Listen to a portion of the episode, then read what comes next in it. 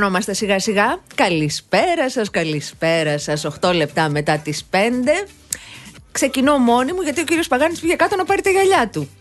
Όταν εγώ λέω ότι είναι boomer, είναι boomer, είναι ξεκάθαρο. Τέλος πάντων, όσο ο Γιώργος έχει πάει να πάρει τα γυαλιά του, να σας πω εγώ ποιοι θα είμαστε και τι θα κάνουμε εδώ. Ο κύριος Αντώνης Μορτάκης είναι στην κονσόλα του ήχου. Ποιος είναι, Σηκώστε καλά το κεφαλάκι σας. Α, Η κυρία Βάσια Κούτρα είναι στο τηλεφωνικό κέντρο, το κορίτσι μας. Περιμένει τα τηλεφωνήματά σας στο 211-200-8200.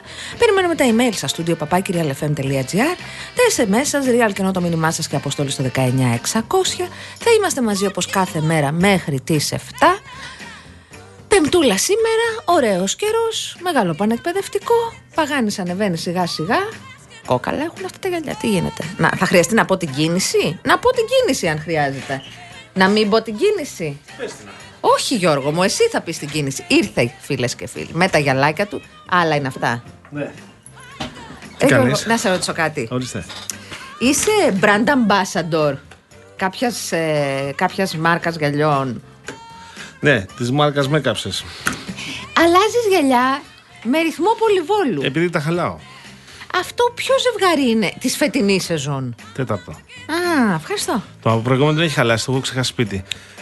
Αχ, λοιπόν, όποιος ξεχνάει τα γυαλιά του κάνει βήματα. Κατάλαβες, αυτό είναι το θέμα. Εντάξει, θες τα βήματα όμως. Έχεις και τους στόχους σου. Έχω, ναι, τους έχω θέσει. Σε καμία περίπτωση βεβαίως δεν είμαστε στη θέση των ε, φίλων. Οι φίλες οι φίλοι που μας ακούτε τώρα και είσαστε ακινητοποιημένοι στον Κυφισό, στο κατερχόμενο. Που, που είχα, είχα καιρό να το δω έτσι. Αυτή την εικόνα. Είναι μπορδό. Ε, πάρα πολύ όμως. Και ξεκινάει περίπου μα, γύρω στα 2 χιλιόμετρα μετά την Καλυφτάκη και πηγαίνει έτσι. Κουράγια, παιδιά. Από ό,τι βλέπω, θα πάει σίγουρα μέχρι το ύψος της Νέας Φιλαδέλφια και μετά με συνεχή ροή θα φτάσετε μέχρι το ύψος των Αγίων Αναργύρων. Μετά θα ξαναβρείτε πάλι μποτιλιάρισμα πάρα πολύ χαμηλά. Α, ναι, πηγαίνει μέχρι, μέχρι το Ρέντι. Κουράγιο. Βεβαίως τα ίδια προβλήματα βλέπω και στο ανερχόμενο από το ύψος του Ρέντι και πηγαίνει έτσι. Ναι, με μικρότερη έκταση βεβαίως. Πηγαίνει έτσι μέχρι τη γέφυρα της μεταμόρφωσης. Κουράγιο, παιδιά, είναι μια, ένα δύσκολο απόγευμα. Είχαμε σήμερα και το πανεκπαιδευτικό στο κέντρο της Αθήνας. Χαμός έγινε. Όλη η Αθήνα είχε, έχει ζήτημα α, κυκλοφοριακό. Τι κάνετε, Καλά είμαι, βρε Γιώργο μου. Εδώ, ησυχία. Μία μέρα πιο κοντά σύνταξη και σήμερα. Έτσι θα το μετράς. Είμαι σαν το σύσυφο, βάζω Κάτι που δεν τελειώνει.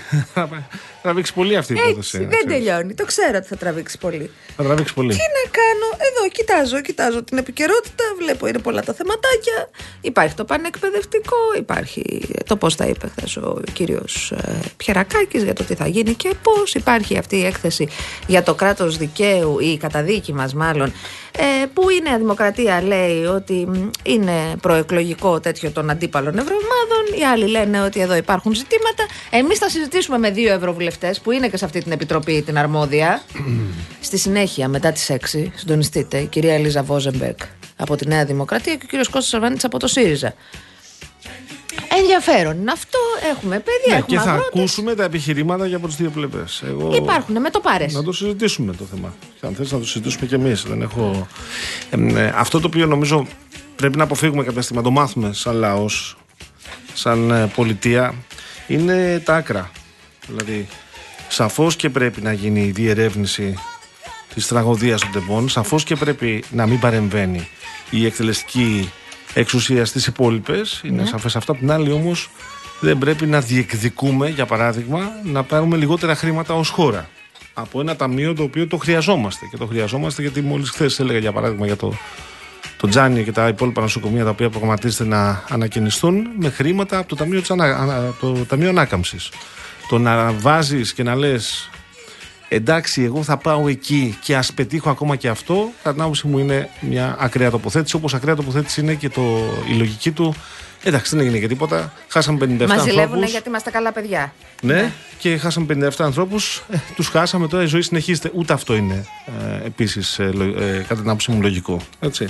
Αλλά θα μας τα πούνε οι ευρωβουλευτές, του οποίους έχουμε καλέσει και τους ευχαριστούμε πάρα πολύ που δέχτηκαν να συνομιλήσουμε. Κοίταξε πάντως, ε, προφανώς η Ελλάδα δεν είναι Ουγγαρία και ο Μητσοτάκης δεν είναι Όρμπαν, αλλά υπάρχουν ανοιχτά ζητήματα. Γιατί ξαφνικά δεν ξύπνησαν μια μέρα στην Ευρωβουλή ε, τέσσερις ε, ευρωομάδες, η αριστερά, η πράσινη, οι σοσιαλδημοκράτες και το Ρηνιού, που δεν είναι ακριβώς αριστεροί άνθρωποι, φιλελεύθεροι είναι, ε, να καταδικάσουν ε, μια κατάσταση, γιατί με αυτόν τις ψήφους ε, βγήκε η καταδίκη. Από εκεί και πέρα ότι υπάρχουν ανοιχτά ζητήματα υπάρχουν.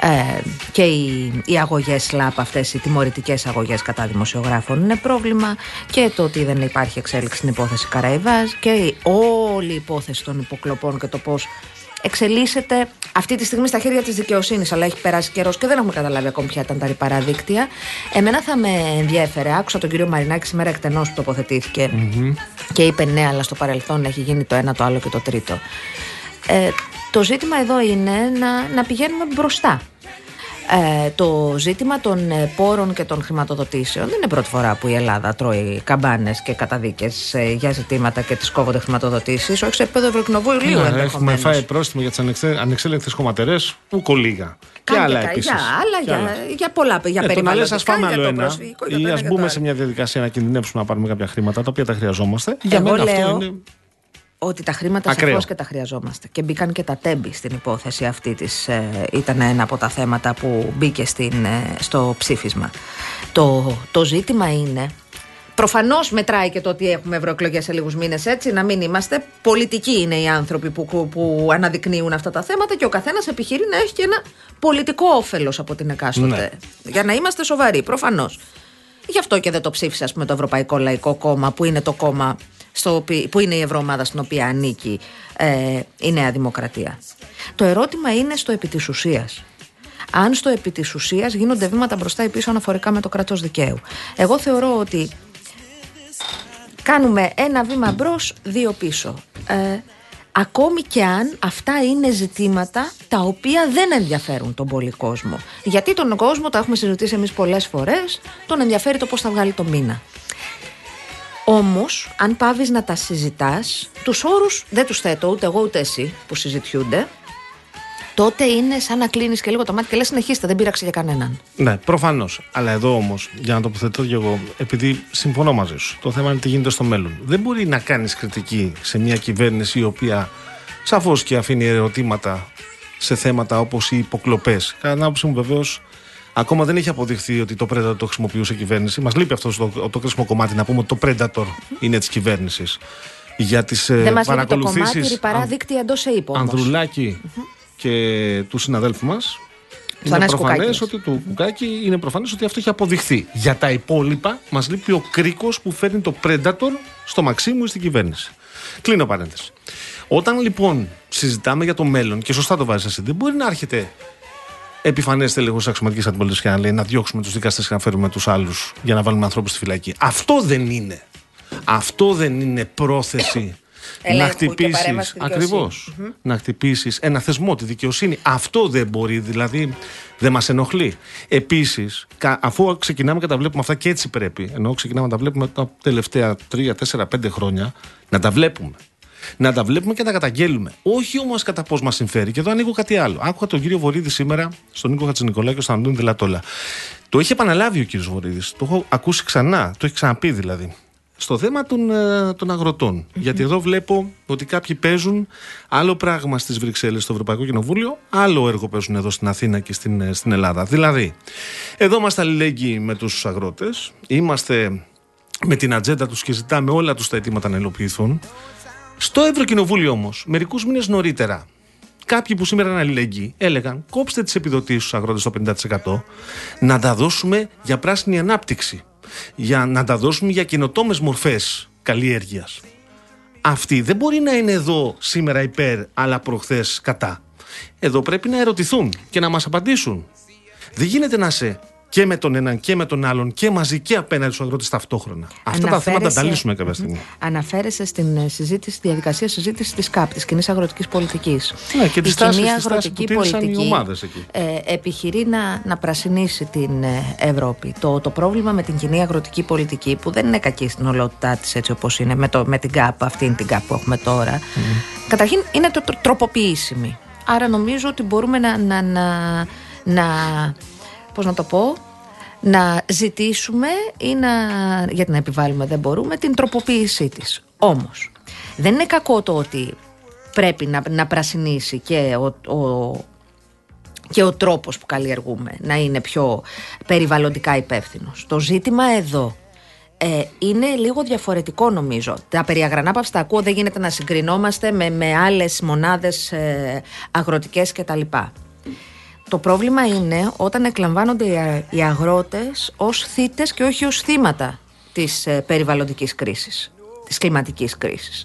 Λοιπόν, σε αυτά ως εκεί μπορώ να τοποθετηθώ. Ε, το κόστος παραγωγής είναι άλλο ζήτημα όμως. Το ότι υπάρχει ζήτημα με το κόστος παραγωγής. Και άλλες ευρωπαϊκές χώρες έχουν πάρει μέτρα σε αυτό και δεν είναι μόνο δικό μας φαινόμενο. Οι αγρότες ναι, γενικά είναι στον δρόμο. Όταν οι άλλες χώρες έχουν πάρει μέτρα, έχουν βάλει πλαφόν στην κιλοβατόρα, έχουν μειώσει ή επιστρέφουν ειδικό φόρο κατανάλωσης κτλ. Τότε νομίζω ότι και εδώ είναι κάτι το οποίο και θα μπορούσε να γίνει και θα μπορούσε να συζητηθεί πέρα από την ε, καλή διάθεση να κάτσουν σε ένα τραπέζι εφόσον οι δρόμοι παραμένουν ανοιχτοί. Για την ιστορία οι δρόμοι έχουν μείνει ανοιχτοί, δεν έχει κλείσει κανένας αγρότης σε κανένα μπλόκο το δρόμο. Σωστά. Οπότε μπαίνει μια συζήτηση Και από λίγο ό,τι εκ του πονηρού. καταλαβαίνω, σήμερα υπήρξαν και ανακοινώσεις σχετικές από το κυβερνητικό εκπρόσωπο. Πάμε τη Δευτέρα για συνάντηση του Πρωθυπουργού με αντιπροσωπεία των αγροτών. Θα δούμε τι θα βγάλει Όσο αυτό. εσύ μιλάς, η Αντωνία έξω κυνηγάει το κουτάβι και εγώ έχω πεθάνει στο γέλιο. Ποιο αυτό; Το κουτάβι τρέχει μπροστά Φέθηκε και η το- Αντωνία. Θα αφήσαν το κουτάβι και τρέχει. Και η Θα το Αντωνία πιάσουν είναι τώρα. πίσω και κυνηγάει το Να το κουτάβι. πιάσουν τώρα. Αχ, δεν μπορώ. Λοιπόν, ναι, αυτά που λες δεν είναι...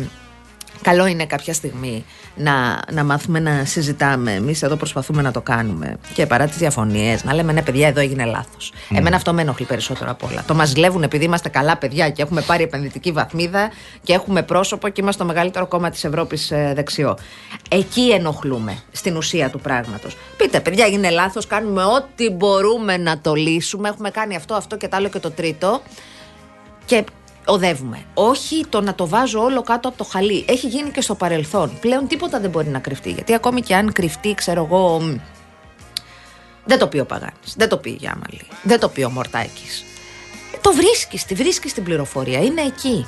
Αυτό λέω. Εμένα αυτό με, με χαλάει πιο πολύ στην ε, αντίδραση για το ζήτημα αυτό. Από εκεί και πέρα όλα πολιτική είναι και έρχονται και ευρωεκλογές και καταλαβαίνω πάρα πολύ τα κόμματα που έχουν μπει σε αυτή την κουβέντα. Το τα δικά μου δικά μου και τα δικά σου ιδανικά δικά μου. Δεν μου λες, φίλε Μανώλη, γιατί εδώ λες εσύ ότι πράγματι ε, εγώ είμαι στη θέση 200 και η Αναστασία στη θέση 16 και έτσι, δε- έτσι βγαίνει το 108 μέσος όρο που είναι λάθος. Δεν είναι ωραίο αυτό που κάνεις, Μανώλη μου. Είναι λάθος αυτό που κάνεις. Δεν μου λες, αγόρι μου καλό. Εσύ θεωρείς δηλαδή ότι αυτά που λέω εγώ σε σου προσβάλλουν την ηθική; Εσύ θα ήθελες δηλαδή να υπάρχει ένας μονόλογος. Όπως θέλουν για κάποιοι να ακούνε εμένα μόνο και όχι την Αναστασία. Αυτό πόσο δημοκρατικό είναι κατά την άποψή σου; Πόσο δημοκρατικό είναι αυτό. Συνάδει αυτό με τις δημοκρατικές αρχές; Σήμερα, για παράδειγμα, στο πανεκπαιδευτικό, είσαι ικανοποιημένος εσύ με το ξυλίκι που έπεσε και το ποιος θα είναι μπροστά στην πορεία; Αυτό είναι πολύ δημοκρατικό. Το να έχεις τα, τα μαδέρια εκεί μες σημαίε και να κοπανάς τους άλλους στο κεφάλι, όποιος το έκανε. Είναι πολύ δημοκρατικό αυτό. Επειδή εγώ αυτή τη δημοκρατία δεν την αποδέχομαι, φίλε Εμμανόλη, θα προτιμούσα να μείνω στη θέση 200 περιγράψει και εσύ να είσαι στη θέση 16. Ή στη, δέξη- στη θέση 6 ή στη θέση 3, όπως το περιγράφεις. Κράτα εσύ τη δική σου θέση. Επειδή προφανώς- θα ρωτήσω εγώ τη δικιά μου. Η, η φασούλα αυτή που είδαμε που έκανε το, το γύρο του διαδικτύου και είμαι σίγουρη ότι θα κάνει και τον ε, γύρο των ε, δελτίων Δεν το του άρεσε το απόγευμα. Μανώλη αυτό. Για το Μανώλη Ήταν αυτές οι άθλια εικόνε εικόνα. αυτές οι εικόνες δεν θα πρέπει να προβληθούν. Όμως, είναι θέση 108. στο δικό δεν θα μου- έπρεπε οι δημοσιογράφοι, συγγνώμη, Αναστασία, και να τραβήξουν πλάνα. Γιατί; Δεν θα έπρεπε. Αυτό, αυτή την είδηση, αυτές τις εικόνες καλύτερα να μην τις βλέπαμε. Ε, Μανώλη. Στο δι- Αυτό είναι αντικειμενική δημοσιογραφία κατά την άποψή σου. στο δικό μου μυαλό το ένα κακό κείμενο, απολύτως καταδικαστέα λογική του ποιος θα είναι πρώτος. Χεστήκαμε, παιδιά, ποιος θα είναι πρώτος. Μαζευτήκατε, καταφέρατε να μαζευτείτε τέτοια μέρα σήμερα ε, με τις ε, συντηρητικές ε, εκτιμήσεις της ελληνικής αστυνομίας 15.000 νέοι άνθρωποι. Μαθητές, φοιτητές, να πω στο σημείο αυτό, για σε «Ε, καλά, είναι κάπου. Τι κάνει, όλα καλά, μόνο η Αδεδίση στήριξε σήμερα. Και αφού έχοντας πει αυτό, συγγνώμη, έχω και εγώ τα δικά μου. Τα, τα, τα της αριστεράς, κύριε Παγάνη. Λοιπόν, δεν θα αμαυρώσουν 20 βλαμμένα τα οποία ε, ε, για το ονόρε του Μου σχήματο. φάνηκαν λίγο περισσότερα βέβαια. 50. Δεν ξέρω πόσα ήταν. 70. Τα παλικάρια εκεί. Τα, παλ- τα παιδιά ενώ τα λεγιολεβέντε αυτοί με τα, Στα, με στα τα μαδέρια 15 είναι. χιλιάρικα είναι σταγόνα στον ωκεανό. Εντάξει. Λοιπόν, αυτό ως τρόπο αντιμετώπισης και ως τρόπο ε, κριτικής απέναντι σε, ένα, α, σε μια πρόθεση, σε μια βούληση της κυβέρνησης να φέρει ε, το νομοσχέδιο για τα μη κρατικά ή, εγώ το βλέπω έτσι όπως έγινε σήμερα. Το βλέπω και στα πανεπιστήμια που γίνεται και στις σχολές. Πιο δηλαδή, όταν κάποιος έχει διαφορετική άποψη, με ένα μαδέρι, με σημαία ή χωρίς σημαία, το βαράμε στο κεφάλι για να ανταλλάξουμε την άποψη. Με συγχωρείτε, αυτό εμένα δεν μου ταιριάζει. Όσο και να βρίζετε, όσο και να φωνάζετε. Και συνεχίστε να φωνάζετε. Ρωτάς Τόνια, εσύ, αν μπορούμε να πούμε καθαρά, αν μας εμπόδισε κάποιος να κάνουμε κάτι στη δουλειά μας, είναι ντροπή Έλληνες βουλευτές και δημοσιογράφοι να συντάσσονται με αντεθνικές σκοπιμότητες. Αναφέρεσαι στο κομμάτι του τύπου, του ελέγχου του τύπου. Θα σου πω ένα πράγμα και το λέω διότι βλέπω ότι ανάλογα περνάει η Αναστασία, όχι τώρα που κάνουμε εμείς εκπομπή, ενδεχομένως από πολύ νωρίτερα από όσο έχουμε κουβεντιάσει. Καλά, Ε, λέει, το λέει από εντελώς ναι, ναι, άλλη ναι, ναι, ναι. σκοπιά. Θεωρεί ότι η κριτική στην οποιαδήποτε χώρα, στην οποιαδήποτε κυβέρνηση είναι Ποτέ αντεθνική στάση. σε μένα εργοδότης εδώ ή αλλού στο παρελθόν ή, ή σήμερα δεν έχει ζητήσει να πω το παραμικρό. Αντιθέτως, στα μέσα κοινωνικής δικτύωσης διάφοροι τύποι και τύπησες με διάφορες φωτογραφιούλες και διάφορα ψευδόνυμα, συνήθως μου την πέφτουν και με εκβιάζουν και μου λένε ότι αυτό που είπες είναι έτσι. Και αν, αν το πεις αυτό, αν συνεχίσεις να το λες, ή αν συνεχίζεις να λες αυτό, εμείς θα βγάλουμε αυτό, ή θα κάνουμε εκείνο, θα κάνουμε τ' άλλο. Αυτό το πράγμα εμένα μου συμβαίνει τα τελευταία πολλά χρόνια. Εγώ όμως θα συνεχίσω να λέω την άποψή μου. Ε, Θέλω δεν να πεις ξέρω στον κανένας Δημήτρη ότι συναδελφό δεν είσαι μου. ρομπότ, σε παρακαλώ. Ναι, και δεν ξέρω κανένας συναδελφό μου επίσης να είναι στη φυλακή. Δεν ξέρω κανένας συναδελφό μου. Και επίσης υπάρχουν και εφημερίδες. Καλά, ξέρεις για αγωγές όμως τιμωρητικές. Ναι. Βλέπω ε, τιμωρητικές αγωγές αν εγώ, αν εσύ, ανάποδα. Αν εσύ είσαι βουλευτής. Αν εσύ είσαι υπουργός. Και εγώ κάτσω και γράψω ότι εσύ είσαι λαμόγιο και τα παίρνεις. Γιώργο μου, τα slaps Θα δεν είναι αμυνθείς ή αυτό. όχι; Τα slaps δεν είναι αυτό. Τα slaps είναι τιμωρητικές αγωγές συχνά πολυεθνικών ή πολύ ισχυρών ανθρώπων Ξέρω, ξέρω. που βασίζονται πάνω σε, σε, στο είναι, ε, μάλλον που απαγορεύουν τη Το δέχομαι δυνατότητά αυτό. σου ή μου να δέχομαι. κάνω ρεπορτάζ. Το Αν δέχομαι. αυτό που γράφω είναι στοιχειοθετημένο, Το- γιατί θα μου το- κάνεις μήνυση. Περίμενε. Εάν όμως, εάν όμως κρίνω εγώ, μάλλον εσύ κρίνεις, γιατί εδώ στη, στην υπόθεση εργασίας εσύ είσαι το θύμα. Εάν κρίνεις, επειδή εγώ δεν ζητάω συγγνώμη και επιμένω, ότι αυτό σου κάνει ζημιά και σου κάνει ζημιά στην οικογένειά σου και μόνο στα επαγγελματικά σου, δεν πρέπει με κάποιο τρόπο να αμυνθείς. Εδώ δεν μιλάμε για έναν ε, ανόητο ή μία ανόητη που έγραψε κάτι πονηρό ή προσωπικό ή κάτι τέτοιο. Ε, το, το φαινόμενο των ΣΛΑΠ είναι ένα παγκόσμιο φαινόμενο Βεβαίως. που στην πραγματικότητα φημώνει τους δημοσιογράφους. Επειδή εγώ έχω περάσει δίκη, η οποία κράτησε 10 χρόνια με κάτι που είχα γράψει, ε, έχω να σου πω ότι πράγματι αυτό είναι μέσα στην, ε, στην ε, δουλειά και μέσα στους κινδύνους του επαγγέλματος. Και πράγματι πρέπει ο δημοσιογράφος να είναι ελεύθερος να γράφει. Και πρέπει να υπάρχει και ασπίδα προστασίας Και στο πρέπει να υπάρχει δημοσιογράφο. ασφαλές προστασίας. Όταν όμως ο θυγόμενος ζητάει να ελεγχθείς σε ένα άλλο πεδίο, το οποίο είναι το δικαστήριο, αυτό πρέπει έστω μία φορά να έχει δυνατότητα να το κάνει. Εγώ δεν είμαι υπέρ των, ε, των μηνύσεων ή υπέρ των προσφυγών. Στο παρελθόν με έχουν και εμένα πυροβολήσει πολλές φορές. Δεν έχω απα- απαντήσει ποτέ με μήνυση, ούτε με εξώδικο, ούτε με αγωγή. Αλλά όμως μου έτυχε, σου λέω, σε θέμα που έγραψα 10 χρόνια στα δικαστήρια. 10 χρόνια, όχι 10 μήνες, 10 χρόνια. Λοιπόν, ας μην μπαίνουμε σε αυτή τη διαδικασία και να λέμε πράγματι, φεύγουμε κύριε Μουρτάκη. Εγώ δεν ξέρω ούτε ένα συναδελφό μου ο οποίος είναι στη φυλακή. Αν ξέρετε εσείς, θα μου στείλετε μήνυμα. Δεν θα πω το όνομά του. Θα πω και την περίπτωση. Καμία αντίρρηση. Αλλά εδώ το να λέμε ότι εγώ επηρεάζομαι ή η Γιάμαλη από τον ε, διευθυντή του Real ή από τον ιδιοκτήτη ε, και να λέμε ότι οι εφημερίδες όλες ομονοούν και προστατεύουν την κυβέρνηση. Με συγχωρείτε, αυτό δεν ισχύει στην Ελλάδα. Υπάρχουν και Δεν ισχύει. φιλοκυβερνητικές εφημερίδες και Δεν αντιπολιτευτικές ισχύει. εφημερίδες. Εγώ τις βλέπω τις εφημερίδες κάθε μέρα είναι η δουλειά μου. Και τις ημερήσεις και τις κυριακάτικε. Δεν έχω την, ε, την ε, εικόνα ότι όλες είναι φιλοκυβερνητικές ή όλες είναι αντιπολιτευόμενες. Και υπάρχουν και κάποιες εφημερίδες που κατά λάθος τις βλέπω ενίοτε στην τηλεόραση όταν πέφτουν μπροστά μου και λέω τώρα τι ανοησία έκανα, πώς μου φύγε αυτή η εφημερίδα, γιατί δεν διαβάζονται οι τίτλοι. Δεν διαβάζονται. Το ξέρεις τι. Καταλαβαίνεις πολύ Έχω καλά τι πολύ εννοώ. εικόνα. Δεν, δεν είναι για, για Λοιπόν, σκουπίδια. Α μην υπερβάλλουμε λοιπόν. σε κάθε περίπτωση, γιατί ανοίγει συχνά αυτή η συζήτηση, ο καθένας και η κάθε μία καθορίζει τον τρόπο που εργάζεται σύμφωνα με την προσωπική του αξιοπρέπεια και προφανώς όποιους ευρύτερους περιορισμούς θέτει το εκάστοτε μέσο. Προσωπικά έχω υπάρξει απολύτως τυχερή και εργάζομαι και αυτή την περίοδο και παλαιότερα σε δύο μέσα που δεν μου έχουν πει ποτέ Και ότι έχει κοίταξε. Θυματοποιηθεί από τύπου εφημερίδα ή τύπου. Ε, Έχω πώς το δει τον λένε, εαυτό μου σε πρωτοσέλιδο για πράγματα Ναι, που δεν έχω λοιπόν. κάνει ποτέ. Ναι.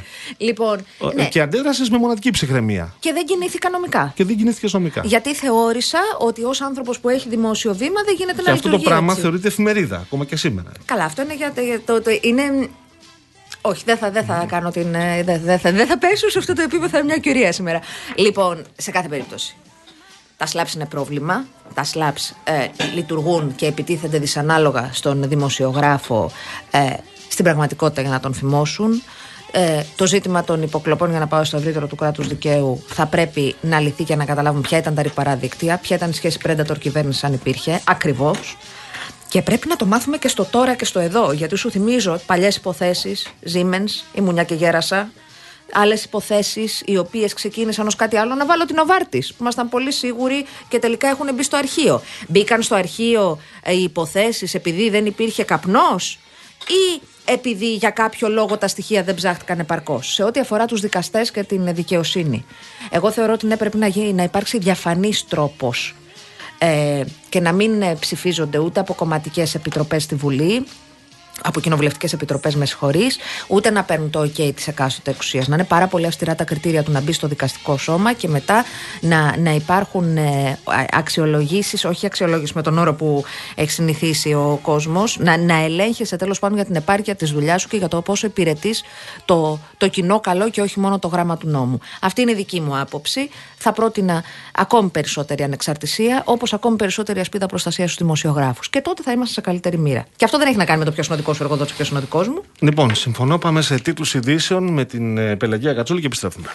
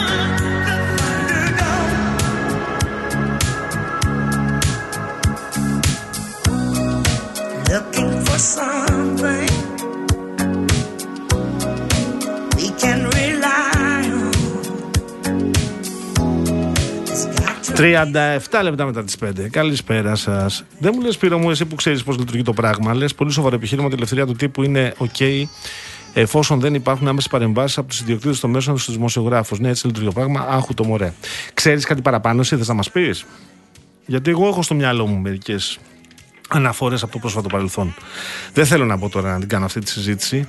Εδώ ε, θα συμφωνήσω με αυτά που είπε η Αναστασία νωρίτερα πριν τη διακοπή του, ε, πριν τους τίτλους των ειδήσεων. Να κοιτάξουμε τι θα κάνουμε καλύτερα ε, και εμείς και η ε, πολιτική μας να μην φτάνουμε ούτε σε σημείο σύγκρουσης, ούτε σε σημείο βεβαίως συμπόρευσης, ούτε σε σημείο ε, διασταύρωσης. Ε; Αλλά όμως να το κάνουμε οριζόντια και κάθετα. Όχι μόνο για τους απέναντι, να το απαιτούμε και για τους δικούς μας. Να μην έχουμε δύο μέτρα και δύο Ε, Σπύρο σταθμά. μου. Έτσι πράγμα. Θέλω τώρα να σε πάω κατά πάμε. Βαρκελόνη μεριά, να αλλάξουμε Υπέροχα. τελείως Ω, θέμα. Ε, είναι ένα θέμα που εμείς το έχουμε συζητήσει, αλλά επιτέλους θα το συζητήσουμε και με τον κόσμο που ζει εκεί, γιατί διαβάζαμε και την ε, περασμένη εβδομάδα ότι η Βαρκελόνη ξεμένει από νερό, ότι μιλάμε για τη χειρότερη ξηρασία εδώ και 1200 χρόνια ε, και πήραν μέτρα στην, ε, Παραθαλάσσια. στην ε, η Καταλωνία. Βαρκελόνη. Παραθαλάσσια. Βεβαίως, βεβαίως. Ένα φοβερό λιμάνι. Έχουμε λοιπόν κοντά μας. Ε, θυμάστε ότι πέρυσι είχα πάει στη Βαρκελόνη. Είχε πάει πρόσφατα Και πριν εγώ πήγα 15 πρόσφατα. χρόνια ο Το Παγάνης. 2012. Έτσι. λοιπόν, πριν 12 χρόνια, να είμαι σωστή. Ε, έχω λοιπόν φίλους εκεί. Ε, θα μιλήσουμε τώρα με τον ε, Χρήστο Τσιρίγκα. Κανονικά θα μιλούσαμε με τη σύζυγο, αλλά είναι κρυωμένη. Γεια σας, κύριε Τσιρίγκα. Καλησπέρα σας. Καλησπέρα. Καλησπέρα σας. Ευχαριστούμε που είστε κοντά μας. Ε, θέλαμε να μιλήσουμε με εσά για να δούμε πώς είναι στην καθημερινότητα ε, τα, τα μέτρα τα οποία έχουν ανακοινωθεί και αν πράγματι έχει αλλαγή στον τρόπο που εσείς λειτουργείτε. Θυμάμαι και την διαγωνάλ από το μετρό. Διαγωνάλ. Σωστά. Σωστά. Είναι ένας από τους μεγαλύτερους δρόμους Ναι, που ναι, ναι. διασχίζει την πόλη. Ε, Ε, διαγώνιος, και με το ε. καλό- Με το καλό να με Στα ξανάσετε. Ναι, ναι, ελληνικά. διαγώνιος. Ναι. Ακριβώς. Διασχίζει Ναι. διαγώνια την πόλη. Ναι.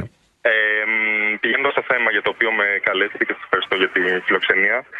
Ε, μ, ναι, υπάρχει ένα πολύ σημαντικό θέμα όπως αναφέρατε, ξηρασίας. Ε, οι τελευταίοι έξι μήνες ε, στην Καταλωνία είναι διαχρονικά οι πιο θερμοί και πιο στεγνοί ε, από όταν υπάρχουν μετρήσεις επίσημες ε, για περιβαλλοντικά ζητήματα. Δεν είμαι και εγώ ειδικός, οπότε θα προσπαθήσω η ορολογία μου να είναι όσο πιο ε, ακριβής. Ε, μ, και από αυτή την εβδομάδα έχουν επαρθεί μέτρα τα οποία άπτονται της καθημερινότητας ε, με σκοπό να μπορέσουμε να αποταμιεύσουμε όσο περισσότερο νόρο γίνεται στον υδροφόρο ορίζοντα. Ε, μ, Σαν και τι παραθέτοντας- δηλαδή; με παράδειγμα, ε, παραδείγματα υπάρχουν 4-5. Για παράδειγμα ότι ε, καθημερινά υπάρχει όριο κατανάλωσης ανακάτοικο. Δηλαδή ε, σκεφτείτε ότι τα κοντέινερ νερού ας πούμε της πόλης δικαιολογείται καθημερινά να εισάγονται 200 λίτρα νερό ανακάτοικο. 200 λίτρα νερό ανακάτοικο για πόσο, για ένα μήνα; Τη μέρα. Όχι, Τη μέρα, τη μέρα. Όχι, όχι, τη μέρα. Τη μέρα είναι αυτό. Οπότε είναι μια ικανοποιητική ποσότητα, τουλάχιστον στα δικά μου μάτια και στη δική μου λογική. Αλλά είναι ένα μέτρο το οποίο δεν υπήρχε πιο πριν. Οπότε, αν το φτάσουμε αυτό το όριο, δεν θα μπορούμε να καταναλώσουμε άλλο νερό. Και ίσως είναι ένα δείγμα για το τι μπορεί να επακολουθήσει στο μέλλον. Αυτό το όριο μπορεί να πέσει ακόμα πιο Πιο χαμηλά, βέβαια. Ε, άλλο παράδειγμα είναι ότι δεν επιτρέπεται να κάποιος να καθαρίζει το αυτοκίνητό του ας πούμε, στο δρόμο, να βγει Ναι. να πλύνει το αυτοκίνητό του. Εγκαταστάσεις συστημάτων αφαλάτω έχει η Βαρκελόνη; Έχει, έχει. Και μ, πλέον είναι και αυτό ένα άλλο μέτρο το ότι ε, ενώ μέχρι τώρα μπορεί να καθαρίζαν τους δρόμους με νερό το οποίο να ήταν ε, γλυκό, πλέον δεν επιτρέπεται. Θα πρέπει να είναι νερό επαναχρησιμοποιούμενο, το οποίο να προέρχεται από, είτε από αφαλάτωση, όπως είπατε, ή από άλλες πηγές. Ο κόσμος πώς ανταποκρίνεται σε αυτό, γιατί νομίζω ότι αν συνέβαινε στη χώρα μας... ε, Θα είχαμε ένα θέμα. Έχεις, ε, ε, Ναι. θα μιλάω στον ελληνικό με το Χρήστο Γιώργο, Ναι, μου ναι, επιτρέπεις. Χρήστο, ε, αν συνέβαινε εδώ θα ήμασταν διχασμένοι. Έλα μωρέ, ο διπλανός μια χαρά έκανε, έπλυνε τα μάξι κρυφά στην πίσω Είδα τη αυλή. Γιάμαλη που Την ξόδευε το είδα. νερό; Ναι, ναι, ναι. Εγώ γιατί που δεν μπορώ; Πότιζε τις γλάστρες και έπλαινε τις αυλές αβέρτα, ξέρω εγώ. Ε, θα το κάνω κι εγώ. Εκεί πώς, ο κόσμος πώς έχει αντιδράσει στην πόλη της Βαρκελόνης, που είναι και πολύ μεγάλη και πολύ πολιτισμική και, και, και Ναι. έχει πολλά ενδιαφέροντα στοιχεία. Ε, γενικά μ, είναι ένα θέμα το οποίο για την ώρα άπτεται καθαρά στην ατομική ευθύνη ε, και στο πόσο κάθε ένα από εμάς το διαχειρίζεται, γιατί δεν μπορούμε να, γίνουμε και, να κάνουμε και ελέγχους. Υποθέτω και, και η πόλη και ο Δήμος δεν μπορεί να κάνει τόσο πολλούς ελέγχους. Οπότε είναι καθαρά σε ατομική ευθύνη και ανά άτομο. Ε, εδώ ο λαός της Καταλωνίας ε, γενικά προσαρμόζεται αρκετά σε αυτές τις οδηγίες που δίνονται. Ε, οπότε ένα, ένα χαρακτηριστικό παράδειγμα το οποίο είναι και πολύ πρόσφατο. Χθες συζητούσαμε με άλλους γονείς, γιατί πρόσφατα και εγώ με την ε, σύντροφό μου έχουμε γίνει γονείς. Να Και σας μας ζήσει. Να σας ζήσει, να σας ζήσει. Ένα κοριτσάκι λουκουμάκι, Γιώργο. Δεν Να είστε διανοείσαι. καλά, Νατάσα. Ευχαριστούμε πολύ. Ε, ένα χαρακτηριστικό παράδειγμα είναι ότι κάποιες μητέρες και γονείς και πατεράδες ανέφεραν ότι το νερό από το μπάνιο του μωρού τους δεν το πετάξανε γιατί θα το χρησιμοποιήσουν ας πούμε, για να καθαρίσουν τη λεκάνη της τουαλέτας τους, ας πούμε. Παράδειγμα. Για να χρησιμοποιήσουν το καζανάκι. Τώρα μπαίνω πολύ σε πολύ πρακτικά ζητήματα. Αλλά... Αλλά φαίνεται πόσο το έχουν, το έχουν αφομοιώσει το, το, το γεγονός ότι πρέπει να κάνετε όλοι κάτι γι' αυτό.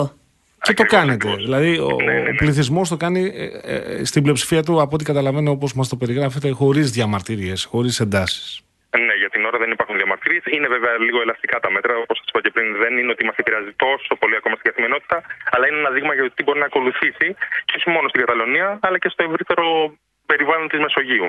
Ναι.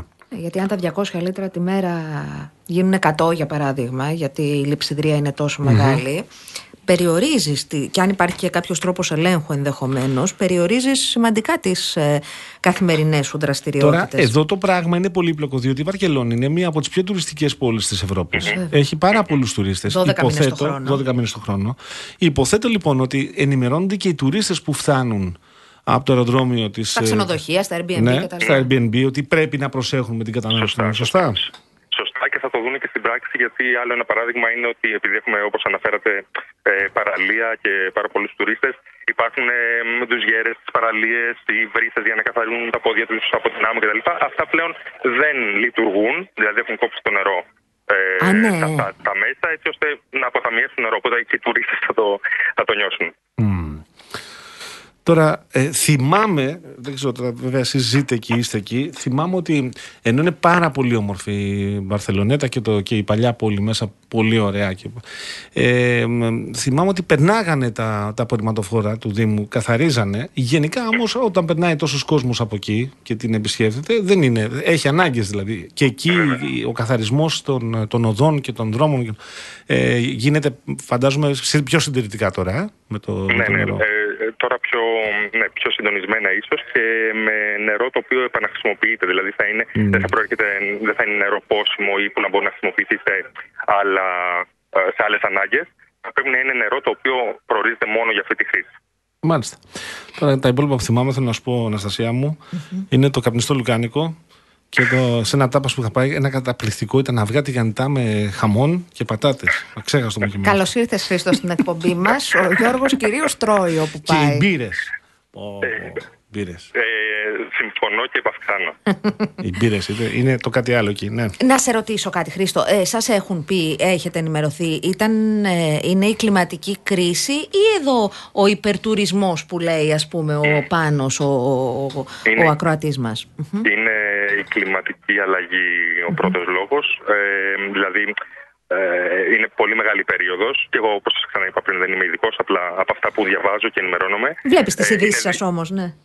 Ακριβώς. Είναι δύο χρόνια που στην ουσία έχει να βρέξει στη Βαρκελόνη και πέρυσι ο καιρός ήταν στεγνός όπως και τώρα, που αυτό είναι πολύ βολικό για την καθημερινότητά μας, για εμάς που ας πούμε, δεν είμαστε αγρότες. Αλλά, μ, αλλά φαίνεται ότι υπάρχει πρόβλημα. Ε, Σκεφτείτε ότι ο υδροφόρος ορίζοντας τη Καταλωνία αυτή τη στιγμή έχει το 16% των δυνατοτήτων που έχει υπό νορμάλ συνθήκες. Δηλαδή είναι, είναι πάρα πολύ χαμηλά ε, η στάθμη του νερού και του υδροφόρου ορίζοντα. Οπότε είναι σίγουρα, στη δική μου γνώμη και στη δική μου κρίση, ε, θέμα τη, περιβαλλοντολογικό. Μάλιστα. Μάλιστα. Τι, πώς είναι ο καιρός τώρα στη Βαρκελόνη; Ο καιρός αυτή τη στιγμή ε, είναι πάρα πολύ καλός. Ηλιοφάνεια, ε, στεγνός. Καλός με την έννοια του πρακτικού πάλι ζητήματο. Ε, θα περιμέναμε ότι θα έχει βρέξει μέχρι τώρα. Ε, υποτίθεται ότι το Σαββατοκύριακο θα βρέξει, αλλά και πάλι όχι πολύ. Δεν θα λύσει κάποιο ζήτημα. Εκεί Ε, στη, και ελπίζουμε να, να μην περάσουμε στη δεύτερη φάση. Να μην περάσουμε στη δεύτερη φάση στην περιορισμού. αμμουδιά που έχετε την τεράστια, εκεί κάνετε μπάνιο ή όχι; Όχι, γιατί είναι... Ε, Νομίζω ο Χριστός δεν κάνει, σίγουρα. Κατά- προσωπικά μιλώντας και μόνο, Όχι, μέσα Όχι. στην πόλη της Βαρκελόνης δεν κάνω μπάνιο. Ναι, Περιμένω γιατί- γιατί... καλοκαιρινές διακοπές στην Ελλάδα περισσότερο. Σωστά. Και να έχει και το- πολύ ωραία χωριά από, από ό,τι θυμάμαι έξω από τη Βαρκελόνη. Σε... Ναι, ναι, ναι. ναι. Ναι, ναι. Έχει, έχει πολύ μεγάλη ακτογραμμή, όπου εκεί είναι και καλύτερα για το δικό μου γούστο για, για μπάνιο. Χρήστο, επειδή συζητάμε συχνά για το. Είσαι, είσαι η γενιά του brain drain, είσαι άνθρωπος έτσι νέος που έφυγε για να, να, να, να βρει μια καλύτερη δουλειά και ένα περιβάλλον που του τέριαζε καλύτερα. Έχεις φτιάξει την οικογένειά σου εκεί, ε, με τη σύζυγό σου, η οποία είναι επίσης ε, Ελληνίδα, ε, και έχετε το κοριτσάκι σας. Θέλω να σα ρωτήσω το εξής: Πόσο μεγάλη είναι η κοινότητα των Ελλήνων ε, στη Βαρκελόνη, Δηλαδή, Είναι τους ξέρεις αρκετά μεγάλη. όλους. Ναι, ε, τους ήξερα όλους, όλους ή έτσι τουλάχιστον θεωρούσα μέχρι το 14, το 15 θεωρώ ότι γνώριζα το μεγαλύτερο μέρος της ελληνικής κοινότητας. Ε, αλλά πλέον έχω χάσει λίγο το μέτρημα. Δεν έχω τον αριθμό να σας τον δώσω ε, των ατόμων, αλλά μ, καταλαβαίνω ότι στον δρόμο ακούω πολύ πιο συχνά ελληνικά από ό,τι στο παρελθόν. Και το βλέπω και στις ελληνικές μα ζώξει που γίνονται ανά καιρούς, ότι πλέον ε, γνωρίζω ένα-δύο άτομα, ενώ στο παρελθόν γνώριζα πολύ περισσότερα. Ε, καλά, υπάρχει, υπάρχει και το πήγαινε έλα που πολλοί φεύγουν ε, και έρχονται νέοι, αλλά πλέον ε, τα τελευταία 4-5 χρόνια έχει έρθει πολύ ελληνικό στοιχείο στη Βαρκελόνη. Μάλιστα. Μάλιστα. Να είστε καλά. Ευχαριστούμε πάρα να πολύ. είστε γεροί και εσύ και η οικογένειά σου. Ευχαριστούμε πάρα πολύ Ευχαριστούμε για- πολύ που μας έδωσες έτσι μια εικόνα. Μας Ωραί- ταξίδευσε ναι, λίγο. Ωραίες εικόνες, έτσι να θυμηθούμε να και τα είστε παλιά. καλά. Ναι. Χάρηκα πολύ. Και Να εμείς είσαι και εμείς καλά. και εμείς και εμείς. Τι Γεια σου, ωραία. Χρήστο. Και τα άλλα, εσύ, αυτά, οι, αυτές οι βραστές πατάτες, πώς λένε αυτές που είναι αρωματισμένες. Πατάτας που- μπράβας. Αυτές τις μπράβας. Μπράβο τους. Πάμε σε διάλειμμα.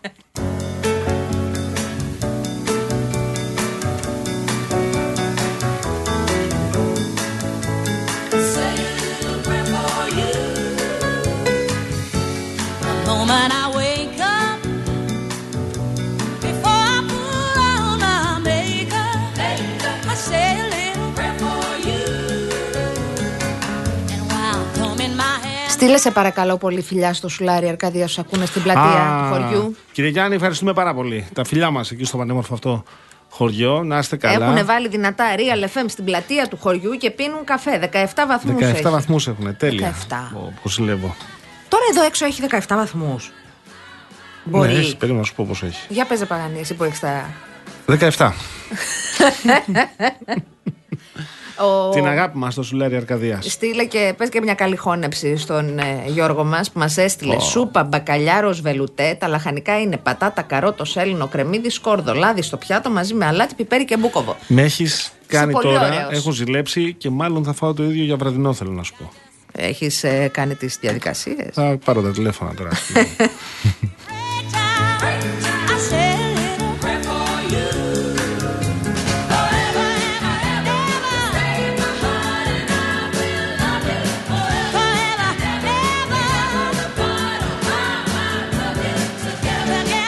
λοιπόν, ε, ε, να συζητήσουμε και ένα θέμα ε, αρκετά σοβαρό.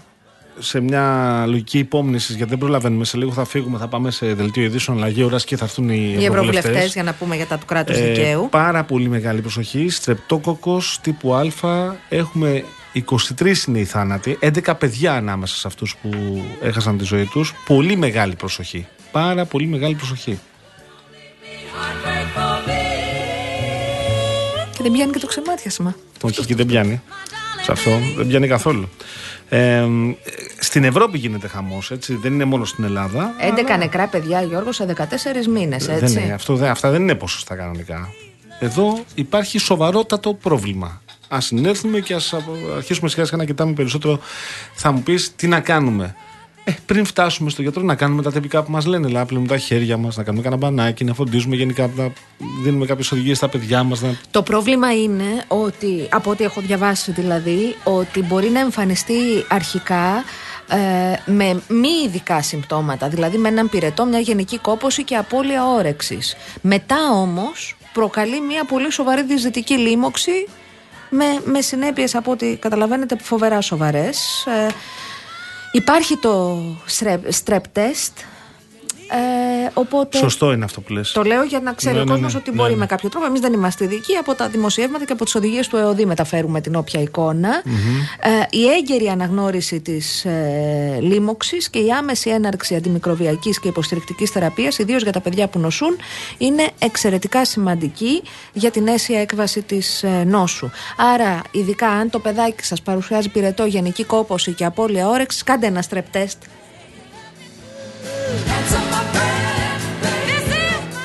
Τώρα συνεχίζει ο πρόεδρος, ο Biden. Αυτή τη φορά μπέρδεψε τη Μέρκελ λέει, με το Χέλμουντ Κόλ. Και την Χαμάς, δεν χθες προχθές διάβαζα. Και έχει μπροστά του εκλογές. Και από ό,τι φαίνεται ο Τραμπ είναι αδιαφιλονίκητο φαβορή από την άλλη.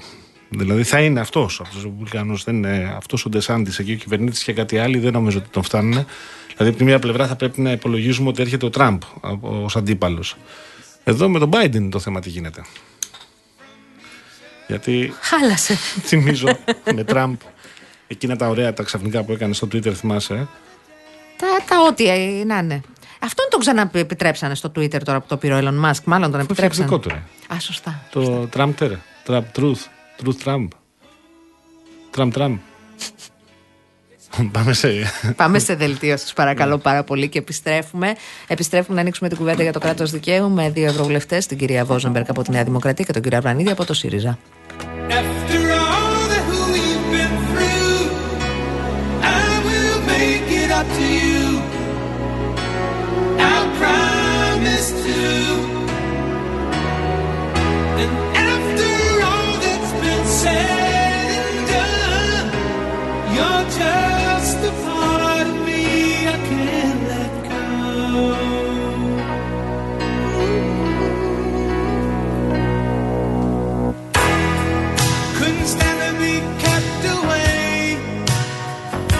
just for the day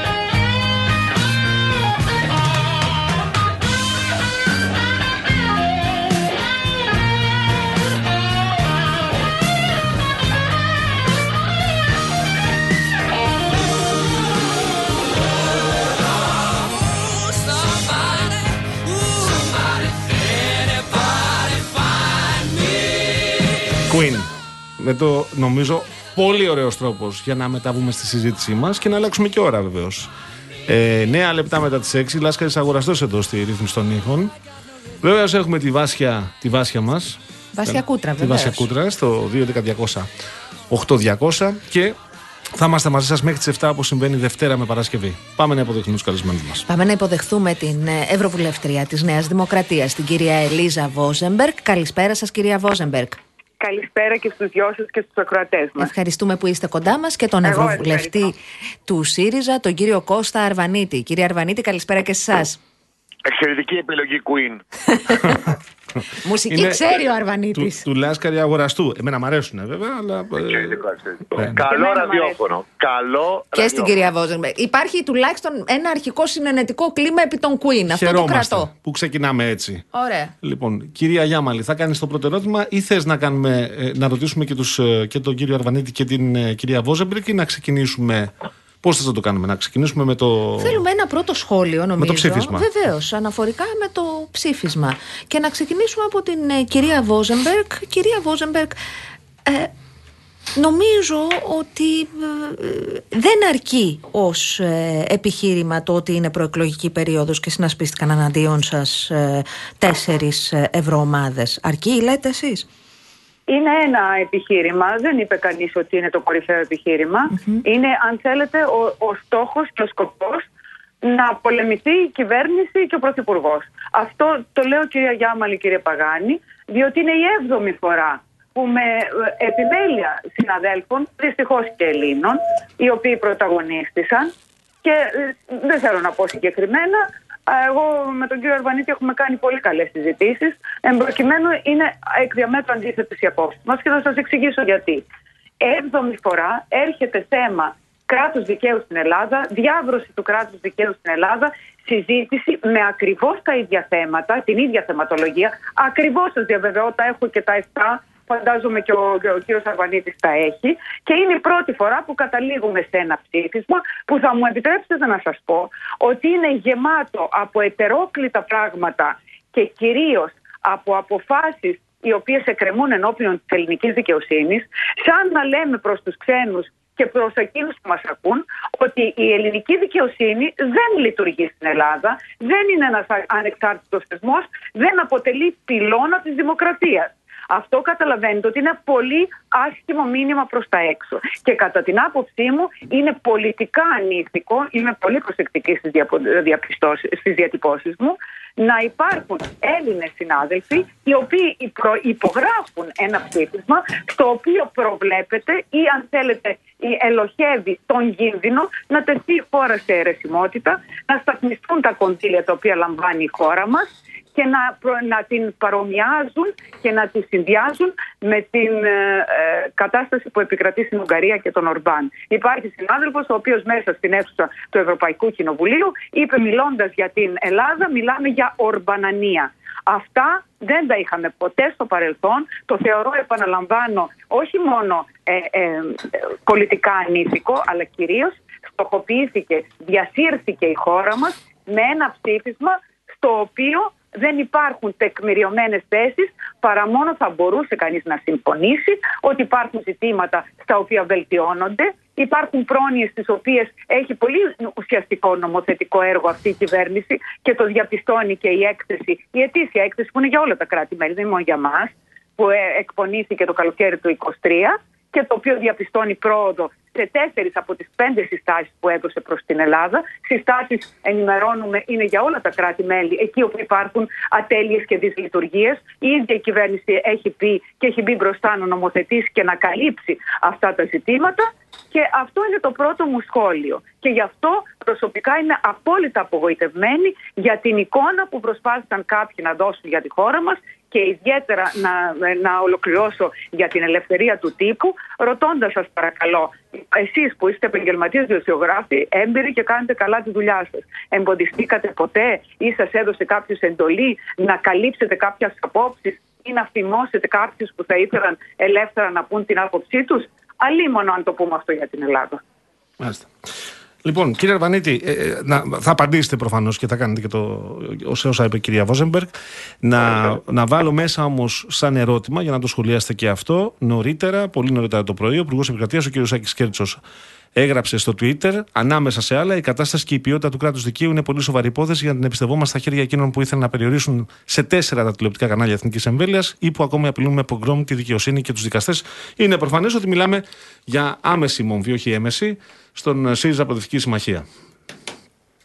330 βουλευτές από πέντε πολιτικές ομάδες, όχι από τέσσερις, γιατί και 7 ευρωβουλευτές του Λαϊκού Κόμματος ψήφισαν. Δική μου παράληψη, με συγχωρείτε κύριε Αρβανίτη. Μμμ. Καμία παράληψη. Το σημειώνω εγώ. Καμία παράληψη. Ένα. Δεύτερον, η κυρία Βόζεμπεργκ είναι επιμελής ευρωβουλεύτρια και είναι στην ίδια επιτροπή LIBE. Θα πρέπει να ξέρουμε λοιπόν, να ξέρουν οι ακροατές, ότι η επιτροπή LIBE είχε έρθει στην Αθήνα μερικές μέρες με το έγκλημα των Τεμπών και η ελληνική κυβέρνηση αρνήθηκε να μιλήσει, να δώσει εξηγήσεις για τα ανοιχτά θέματα που έχει το ελληνικό κράτος. Δεύτερον, επειδή ακούω και λέξεις πολύ βαριές, όπως από κυβερνητικά στελέχη, όπως ε, ανθέλινες, θυμίζω στο κοινό ότι τη λέξη αυτή τη είχα χρησιμοποιήσει, νομίζω η Χουντική, απέναντι στου, στον Κωνσταντίνο Καραμαλή, απέναντι στον γέρο της Δημοκρατίας του Παπανδρέου. Με και μένα νομίζω τον συνομιλείτε Παπανδρέου. όμως, κύριε Αρβανίτη. Ό- όχι. Εγώ δεν επικαλέστηκα αυτά που λέει ο κύριος Μα, Πολάκης, ε, παραδείγματος εγώ- χάρη. Όχι, όχι, κυρία Βόζε, επειδή με διακόψετε. Εγώ μιλάω για την κυβέρνηση, δεν είπα για εσάς. Κυβερνητικά στελέχη, είπα, είμαι σαφής. Εδώ λοιπόν, εγώ θυμίζω ότι νομίζω τότε ο Παπανδρέου είχε πει, ε, όταν το ρωτήσανε σε αυτούς τους δύσκολους καιρούς, τι είναι, αν θέλει να είπε το άνθος των Ελλήνων. Είναι πολύ άσχημο η χώρα να γυρνάει τόσο πίσω σε τέτοιους χαρακτηρισμούς. Πάμε τώρα στην ουσία. Η Επιτροπή LIBE λοιπόν έχει μια σειρά από θέματα όπου η κυβέρνηση αρνείται να συνεργαστεί και να δώσει εξηγήσεις και απαντήσεις. Να σας τα θυμίσω λοιπόν, ένα προς ένα. Η υπόθεση Καραϊβάζ, υπόθεση Πύλου, υπόθεση Predator, υπόθεση Τεμπών, υπόθεση του Λουπάκη, υπόθεση Σλάψ, υπόθεση διώξεων δημοσιογράφων και άλλες υποθέσεις, μικρές. Α, υπόθεση ανεξάρτητων αρχών, το δάκρυ του κ. Ράμου. Και όλα αυτά λοιπόν τα ζητήματα η κυβέρνηση αρνήθηκε με μια έπαρση του 41% να απαντήσει στα αρμόδια όργανα. Όταν 330 βουλευτές τους 610 και 25 αποχές, ε, δύο ήταν του ΚΚΕ, βάζουν ότι υπάρχει θέμα και όταν στην προηγούμενη συζήτηση που έγινε πριν από ένα μήνα στο Στρασβούργο υποτιμήθηκε αυτό και όταν ο ίδιος ο κ. Ρέινερς, ο οποίος ήταν επικεφαλής του EPP, είπε ότι έχουμε θέματα στην Ελλάδα, ε, δεν μπορείς λοιπόν αυτό να το αντιμετωπίσεις μια λογική ότι 330 βουλευτές από 27 χώρες επιτέθηκαν στον κύριο Μητσοτάκη. Δεύτερον, αξία και το λέω σε μια έμπειρη ε, ευρωβουλεύτρια και ε, μαχητική. Αυτά μας έλεγαν και η κυβέρνηση Όρμπαν στο Ευρωκοινοβούλιο και η πολωνική κυβέρνηση. Όταν τα στελέχη της Νέας Δημοκρατίας, ενός Ευρωπαϊκού Όλα κόμματος, λέει αυτό το ψήφισμα δεν μας λέει τίποτα και το Ευρωκοινοβούλιο στηρίζει ουσιαστικά μια πολιτική απέναντί μας, τα ίδια ακριβώς δυστυχώς πρέπει να σας πω τα λένε και αυτοί, οι ακροδεξιοί, οι οποίοι δεν θέλουν να υπάρχει Ευρωκοινοβούλιο, θέλουν να υπάρχει μόνο Κομισιόν και Συμβούλιο Αρχηγών. Για την έκθεση της Κομισιόν, θέλω να σας πω, δεν είναι Ευαγγέλιο. Το Κομισιόν είναι ο ομοφυλόφιλος. Το νομοθετικό. Τι θα πω, Ε, κυρία Αρβανίτη, νομίζω, δεν ξέρω αν μετακινήσετε για να μας μιλάτε από απόξω. Α, Το είδατε. χάσαμε. Το, Πρέπει το, να το το, καλέσουμε ξανά. το αισθάνθηκα. Θα πρέπει να το καλέσουμε ξανά. Επομένως, για να κερδίσουμε χρόνο, Βεβαίως. πάμε στην κυρία Βόζεμπεργκ μέχρι να βρούμε τον κύριο Αρβανίτη. Ελάτε, κύριε. Εγώ, κα, καταρχάς, ο κύριος Αρβανίτης ε, επανέλαβε δύο φορές ότι η πλειοψηφία αριθμεί 330. Εγώ θα σας πω ότι η διαφορά ε, των ε, καταψηφισάντων και αποσχόντων είναι απλώς 50 βουλευτές. Όταν όλες οι πολιτικές ομάδες ήταν απέναντι Τον στο έχουμε. Ευρωπαϊκό Λαϊκό Κόμμα και ε, στο ECR, το οποίο επίσης καταψήφισε. Δεύτερον, Κυρία αναφέρθηκε- Βόζεμπεργκ, να, να του Παρακαλώ. επιτρέψουμε να ολοκληρώσει γιατί τον έχουμε Ναι. ξανά. Μας ακούει, άραγε. Ε, Ωραία, ωραία. Ελάτε, Κυρία ελάτε, κύριε Βόζεμπεργκ. Αρβανίτη, ελάτε.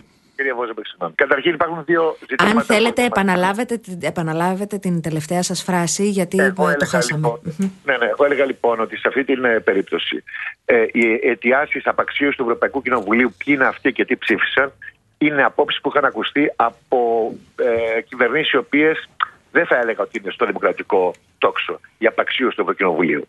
Ένα σημαντικό που θέλω να πω είναι ότι εγώ μπορώ να κοιτάξω στα μάτια τη μητέρα του Ζακοστόπ και να της πω ότι εγώ τη δουλειά μου την έκανα.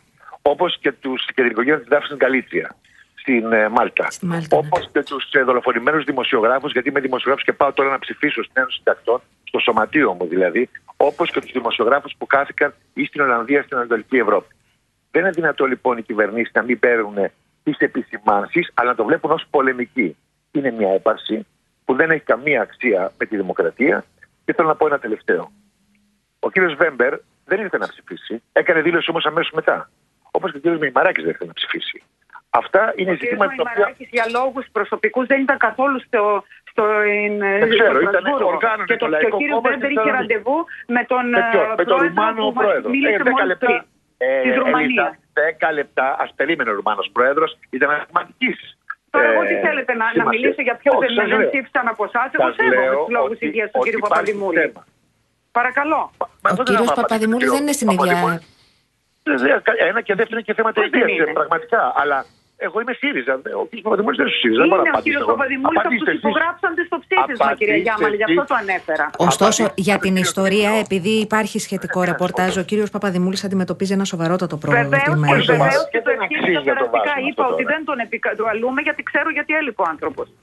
Μα ο άνθρωπος δεν είναι καν στο ΣΥΡΙΖΑ, οπότε έτσι κι αλλιώς. Αλλά και πέρα από να Υπέγραψε πούμε το και περαστικά. ψήφισμα, κύριε Μα ε, βεβαίως, συνάδελφε, γι' το- αυτό το ανέφερα. Κυρία Βοζεμπέρκ, Δεν εμείς έχουμε άποψη για διαστρεβλώνω τη εγώ δημοκρατία. ποτέ. Εμείς έχουμε άποψη συγκεκριμένα για τη δημοκρατία. Εσείς θεωρείτε στη Νέα Δημοκρατία ότι η χώρα είναι ιδιοκτησία σας. Δεν Όποιο θα το κάνει ακούσω κριτική στην αυτό, κυρία κυβέρνηση. Γιάμαλη, θα θέλω να απαντήσω. Θα απαντήσετε. Σαφώς. Ελάτε, ελάτε, κυρία Βοζέμπερκ, Όποιος ελάτε. κάνει- Εμένα Βεβαίως, δεν μου να αρέσει πω το να εξής κάνετε, όμως. σας παρακαλώ. Αφού το λέει ο Εμένα- κ. Αρβανίτης αυτό, δεν μου απαντήσατε. Διότι εσείς τώρα ε, λέτε, καταλογίζετε στην Δημοκρατία ότι δεν έχει άποψη, δεν, δεν εφαρμόζει τη δημοκρατία. Δεν είναι και απόλυτα όμως δημοκρατικό να λέει στελεχό σας, το οποίο δεν είναι τυχαίο. Έτσι φέρεται σύμφωνα με το δημοσίευμα της απογευματινής ότι θα αλλάξουν οι δικαστές για να πάνε στη φυλακή, αυτοί που πρέπει να πάνε στη φυλακή. Αυτό δεν δείχνει κανένα σεβασμό ε, στους θεσμούς. Σε μένα το ρωτάτε. Ναι, ναι, σε Μα εσάς. Ε, δεν συμφωνώ καθόλου με αυτές τις απόψεις, αν είναι δυνατόν. Λοιπόν, Εγώ είμαι μπορώ να θεσμικό απαντήσω μέλος. κι εγώ όμως. Θεσμικό Σε μέλος εσάς της ερχόμαστε Επιτροπής. αμέσως. Και- Αμέ. Ε, ε, Ελίζα, δώσε μου ένα λεπτό και θα, πρέπει να σας αφήσω. Εγώ είμαι ασφαλής ότι ε, εσείς θα είστε έτοιμοι στην κουβέντα. Απλώς δεν είναι καθαρή άποψη.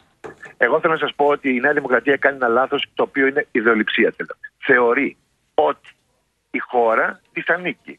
Όταν κάνει κριτική κάποιος στη χώρα, είναι σαν ε, στην ε, κυβέρνηση, λένε Δική κάνει σας η κριτική στη ερμηνεία, χώρα. αυτή ξέρετε. Όχι, κύριε. Πάμε και σε εσάς, Πάμε κυρία στη χώρα. Βόζεμπεργκ. Ε, Δεν μπορώ. Ναι. Κυρία Οκ. Βόζεμπεργκ, ήρθε η Λοιπόν. ώρα να, να απαντήσετε και Λοιπόν, εσείς. εγώ σέβομαι το συνομιλητή μου πάντα. Ακούστε, το να θεωρεί. Και οι κάποιος- δύο σέβεστε το ένα στην Εννοείται, άλλη. Είναι εννοείται. σαφές αυτό. Εννοείται. Προκύπτει από την κουβέντα. Όχι μόνο, Ελάτε. όχι μόνο δεν θεωρεί η ιδιοκτησία της στη χώρα η Νέα Δημοκρατία, όχι μόνο δεν έχει σταματήσει να σέβεται και τον τρε- τελευταίο πολίτη, ο ίδιος ο Πρωθυπουργός και τα μέλη της κυβέρνησης, όταν συμβαίνει κάτι, όχι μόνο το αναγνωρίζουν, αλλά και αμέσως παρακαλώ. Παρακαλώ. Παρακαλώ. 57. Παρακαλώ, κύριε Κυρία και Αρβανίτη, κύριε. εγώ σεβάστηκα. Ελάτε, ελάτε, κυρία Βόζεμπεργκ. Παρακαλώ, θα απαντήσω. Και αμέσως αντιδρούν και σε επίπεδο νομοθετικό όταν ο- ε, προκύπτει ένα θέμα όπως με τις υποκλοπές όχι μόνο νομοθέτησε πρώτη χώρα για τα παράνομα λογισμικά, αλλά αυτό αναγνωρίστηκε όχι μόνο από την Ευρώπη και ευρύτερα. Αναφέρθηκε ο κύριος Σαββανής στην υπόθεση Καραϊβάς και την συνέθεσε, τη συνέδεσε με την Καρουάνο Καλυτσία.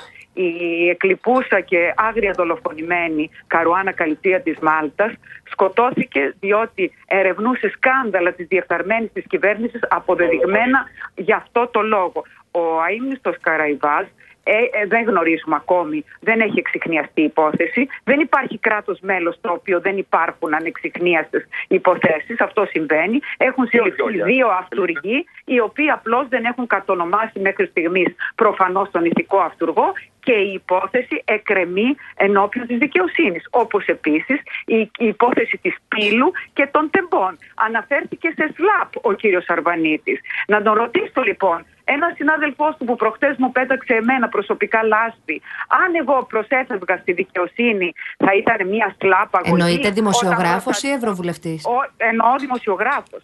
Δημοσιογράφος εννοώ. Σε Αναφέρεστε αυτόν στον τον- κύριο Παπαδημητρίου. Σε αυτόν τον άνθρωπο, αν εγώ ασκούσα Στο αγωγή, ίδιο κόμμα ήσασταν, κυρία Βόζεμπεργκ. θα, θα ήταν σλάπ αγωγή Όχι, όταν αυτό δεν είναι φύγεται η σλάπ, τιμή ε, και η υπόλοιψή κυρία- μου. Παρακαλώ. κυρία- Σλάπ είναι Ναι, άλλο να πράγμα όμως, ολοκληρώσω. κυρία Βόζεμπεργκ. Να ολοκληρώσω σας παρακαλώ. Να Δεν είναι ολοκληρώσω. σλάπα. Κάντε Να το αγώνα. ολοκληρώσω. Λοιπόν, γνωρίζετε εσείς συναδέλφους σας, κυρία Γιάμαλη, κυρία Παγάνη και κύριε Αρβανίτη, οι οποίοι απειλούνται και στους οποίους ασκήθηκε σωματική Ναι. βία, διότι εγώ δεν το γνωρίζω. Γι' αυτό Για να να το σας πω. καταχωρήσετε Επιμένω στο συντακτό, μέσα στο ντοκουμέντο. ψήφισμα, μιλώντας για την ελευθερία του τύπου, όταν όλοι σας γνωρίζετε ότι υπάρχει και έντυπο, το οποίο σε καθημερινή βάση καθιβρίζει τον Πρωθυπουργό και την οικογένειά του με ανίκες εκφράσεις και με απόλυτα προσβλητικές και δεν έχει εμποδιστεί να τα λέει. Αρχίζω Οπότε, να πιστεύω ότι το μακελιό γίνεται η κολυμπήθρα του Σιλοάμ, ε, κυρία Βόζεμπεργκ, δεν, επιτρέψτε δεν είναι μου. το μόνο, κυρία Γιάμαλη. Εγώ σας ρωτώ προσωπικά, δεν υπάρχει ελευθερία του τύπου να πει ο καθένας την άποψή του στην Ελλάδα; Μπο- Υπάρχει κάποιος που έχει εμποδίσει κάποιον να εκφράσει την άποψή του από το ανώτατο επίπεδο μέχρι τον, ε, τον τελευταίο πολίτη. Βόζεμπερ, Για τα να βασικά μιλούμε για θέματα κράτο. είναι Ακούστε τα με. τέμπη. Για να Ο μιλούμε κύριος για Καραμαλής κράτος δικαίου δεν θα δώσει και να εξηγήσεις συνδυάζουμε. πεντέφτα. Ε, ε, τώρα Το έχω εγώ το λόγο, αν Predator είναι θέλετε. ανοιχτό. Έχω εγώ το λόγο. Κυρία Αρβανίτη, να Θεωρώ- ολοκληρώσει, κυρία θεωρώ Βόζεμπεργκ. ότι η σύγκριση, η σύγκριση σε λεκτικό επίπεδο και, και η ταύτιση σε κείμενα της Ελλάδας με την Ουγγαρία του Ορμπάν όχι μόνο προσβάλλει την ελληνική δημοκρατία και την κυβέρνηση, αλλά προσβάλλει κυρίως τους πολίτες οι οποίοι προσέρχονται στις κάλπες ελεύθερα να επιλέξουν ό,τι Ο κύριε επιλέγουν. Βόζεμπερ, Και ο δεν Ορμπάν είναι αυτός μας αυτό. είπε. Πώς Και ο είπατε; Ορμπάν με εκλογές βγήκε, κυρία Αφήστε Βόζεμπερ. ποιο Δεν βγήκε με βγήκε πραξικόπημα. και πώς έχει αποβληθεί από το Ευρωπαϊκό Μην το Λαϊκό λέτε Κόμμα αυτό. και πώς του έχουμε πα- περικόψει τα κονδύλια. Και να σας πω, κύριε Αρβανίτη, εσά σας αρέσει να πρωτοστατείτε σε τέτοιες κινήσεις οι οποίες αύριο θα περικόψουν κονδύλια και από τους ε, αγρότες να- και το πρωτογενή να τομέα καλύψετε που το έγκλημα, μου ανοιχτόκόμεσα. λέτε, Και κυρία να Βόζεμπερ. τελειώσω λέγοντας παρακαλώ το εξής. Πώ θα σας φαινόταν αν η Ευρωβουλευτής Ελίζα Βόζεμπεργκ το 17 και το 18 κυρίως ερχόταν στο Ευρωπαϊκό Κοινοβούλιο και έλεγε ε, το ζήτημα του κράτους δικαίου στην Ελλάδα όταν έχουν στοχοποιηθεί 10 πολιτικές προσωπικότητε κάνανε άλλοι. και η υπόθεση μπήκε στο αρχείο. Θα σας Γερούν άρεσε και γερά- αυτό να μπει γερούν σε ένα γερά, φάκελο κυρία εναντίον της Βόζεμπεργκ. χώρας μας. Δεν είναι Κύριε, αυτό το κυρία ρόλο και μας κύριε. των Ευρωβουλευτών. Δεν είναι. Αυτή είναι η άποψή μου. Εγώ δεν κατηγορώ κανένα, καταγράφω τα περιστατικά και πάντα θα λέω ελεύθερα την πολιτική μου άποψη, όπως τη λέει και ο κύριος Αβανίδη και κάθε συνάδελφος. Οι, οι πολίτες οι οποίοι θα μας ψηφίσουν την επαύριο οφείλουν να γνωρίζουν πώς ο καθένας μας συμπεριφέρεται στην Ευρωπαϊκή Ένωση και πώς υπερασπίζεται Μάλιστα. τα συμφέροντα της χώρας. Ωραία, Η μπορείτε να μου άποψή πείτε, μου κυρία είναι Βόζεμπεργκ, ότι μια πρωτοβουλία ζητήματα για τα ενώπιον της ανθρώπινα ελληνικής δικαιώματα που πήρατε δικαιοσύνης στο Ευρωπαϊκό πρέπει να Κοινοβούλιο. τελειώνουν στην ελληνική δικαιοσύνη εκτός αν Και πράγματι ολοκληρώστε. αποδεδειγμένα μπορείτε να πείτε στο εξωτερικό ότι δεν υπάρχει ελληνική δικαιοσύνη και Μα κατευθύνεται τι και λέτε, το μα- γνωρίζετε Αλλάζει την τεκμηριωμένα. πραγματικότητα. Κυρία Όχι, Βόζεμπερ. όχι λάθος. Κυρία πολύ. Βόζεμπερ. Ελάτε, Πολύ κυρία Αρβανίτη, ελάτε. επιχειρήματα. Αυτό Συγχαρητήρια. μειώνει, μειώνει τη φυλή μας, μειώνει το Εντάξει. έθνος μας και την ιστορία μας. Τη φυλή μας και το έθνο μας την μειώνει όταν καλύπτει το σκάνδαλο Predator, κυρία Βόζεμπεργκ, όπου ο κύριος Α, Μητσοτάκη. να το αποκαλύψετε αν έχετε στοιχεία ότι συνδέεται με την κυβέρνηση. Ο κύριος Να το Μητσοτάκης αποκαλύψετε. με δικό Ιδού του πεδίο νόμο. δόξης λαμπρό. Είναι τελείως Κυρία- διαφορετικό Ε, το κυρία Predator Βόζεμπεργκ, από δεν την γίνεται έτσι. επίθεση. Θα Το σας παιχνίδι χαιρετήσουμε σε λίγο, κυρία Βόζεμπεργκ, να, να κα- έχει ένα καταληκτικό σχόλιο και ο κύριος Αρβανίτη και να σας Σας χαιρετήσουμε. λέω, Μμμ. Το σκάνδαλο ε, Predator. Παραδείγμα, ότι, όπου, όπου να σας πιάσω δηλαδή έχετε πρόβλημα. Το Predator. Ο κύριος Μητσοτάκης με δικό του νόμο πήρε την Εθνική Υπηρεσία Πληροφοριών στην εποπτεία του. Ελάτε Αυτό κύριε Αρβανίτη, τέσσερα κανάλια πανελλαδικά Έβαλε- θέλατε να τα κανάλια. ελέγξετε. Έβαλε Μην τον μιλάτε ανιψιό για του, τον κράτος κύριο δικαίου. Δημητριάδη. Ο κόσμος Έφερε τον δεν κύριο Κοντολέ. θυμάται, δεν έχει αμνηστία. Άλλαξε- Ωραία, ωραία, ωραία. εντάξει. Ωραία, Δεν έχει άλλαξε κανείς τον μας νόμο αμνηστία. για να βάζει τον Είμαστε Κοντολέ. ενεργοί πολίτες Κυρία πάνω απ' Βόζεμπεργκ και όλα. κύριε Αρβανίτη, θα σας χαιρετήσω τώρα. Θα σας ευχαριστήσω. Αλλά Συμπέρασμα δεν βγάλατε. Συμπέρασμα Αλλά- δεν βγάλαμε η αλήθεια είναι, αλλά η αλήθεια είναι ότι δεν μας Δεν είναι, βοηθάτε. δεν είναι πεδίο εξαγωγή συμπερασμάτων, είναι Μα πώς όμως δεν ε, είναι; ε, δεν υποτιμούμε Μα τους και πολίτες και μόνο εσείς αυτό- κάνετε μια πολύ Ε, καλή ακούω, εκπομπή, ακούω. κυρία Σαρα- Μιάμαλη και κύριε Παγάνη. Σαρα- Δεν είναι μια χαρά, είναι η εκπομπή μας, εμείς το ξέρουμε. Πού είναι οι απόψεις Ωραία, μας. Μπορώ να πω κάτι. Ελάτε. Διαβάζετε σήμερα την εφημερίδα Εστία. Δεν είναι η Αυγή. 44 χρόνια έχει να βγει καταδικαστικό ψήφισμα για την Ελλάδα από 330 ευρωβουλευτές. Ο Αρβανίτης. Τους οποίους, τους Είναι οποίους τόσο δυνατός. σερβίρατε ένα ψήφισμα Ευχαριστώ. με Θα το fake πω και λίγο news και, παραπέρα. και παραπληροφορημένες 330. θέσεις. Υιοθετήσατε 330 ως δεδομένα παραπληροφορημένοι από πέντε πράγματα που είναι πολιτικές ομάδες. ζητούμενα. Ε, εκκρεμούν Μάλιστα. στην Μάλιστα. ελληνική Κύριε- δικαιοσύνη. κυρία και κύριε, κυρία και κύριε. Προφανώς Νομίζω- και δεν πρέπει να ε, καλύπτουμε τα εγκλήματα. Απ' την άλλη, όμως, υπάρχει και ένα θέμα εδώ. Συζητάμε με το ψήφισμα αυτό ακόμα και για την, τον περιορισμό της. Ε, περι- μάλλον την περικοπή κοινοτικών πόρων προς την Ελλάδα. Οπότε να μην πούμε για τους 57 να ακούς τα τέμπη. Να πούμε. Αυτό μου λέτε. Να Α, πούμε. Ε, δεν γίνεται Ναι, και να να πούμε. ζητήσετε να, πούμε. το Και να μην διευκρι- πούμε. να το διαλευκάνει η Κάτσε, κάτσε, Europol, κύριε Αλβανίτη. Πού ζούμε; Θα έρθει η Europol στην ελληνική δικαιοσύνη να της επιβάλλει πώς θα ασκήσει τα καθήκοντά της. Έχουν ήδη έρθει οι ευρωπαϊκές αρχές σχετικά με το πώς χρησιμοποιήθηκαν τα κονδύλια τη συμβάσεω 717. Δεν γίνεται να μην το γνωρίζετε αυτό, κυρία Βόζενμπεργκ. Όλα τα γνωρίζω αυτά που πρέπει, κυρία Γιάννη. Ευχαριστώ Εγώ θερμά. μιλώ για αυτά που δεν είναι αντικείμενα του Ευρωπαϊκού Κοινοβουλίου και ψηφίσματα τα οποία να διασύρουν τη χώρα. Είμαι εναντίον σε αυτό και δεν θα με πείσει Η κανείς χώρα για τη το διασύρει ο αντίθετο. κ. Μητσοτάκης και η πολιτική του κυρία Εντάξει, κυρία Με Αλβανίτη, αυτές το τις ότι κατακλείδες- Έτσι το κάνουμε κι εμείς. με τα Προσπαθούμε να μιλάμε ελεγχόμενα τελευταίοι γι' αυτό. κανάλια. Με Δεν αυτές το τι βάζω. κατακλείδες, σας ευχαριστώ θερμά Ευχαριστούμε και την κυρία τους δυο. Βόζενμπεργκ. Ευχαριστούμε τον κύριο Ήταν η Αλβανίτη. Ευρωβουλεύτρια της Νέας Δημοκρατίας, η κυρία Ελίζα Θα Βόζενμπεργκ το και ο ξανακάνουμε Ευρωβουλευτή με του περισσότερο ΣΥΡΙΖΑ, ο χρόνο. κύριο Κώστα Αρβανίτη. Ευχαριστούμε. Πάμε σε τίτλου ειδήσεων. When your legs don't work like they used to before. And I can't sweep you off of your feet. Will your mouth still remember the taste of my love?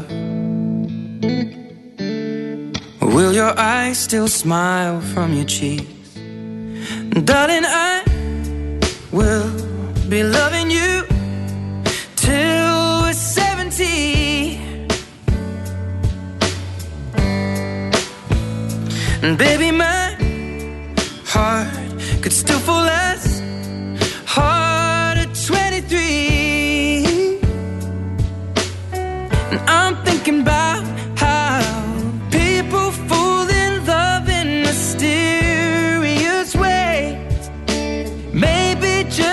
touch of a hand. Well, me,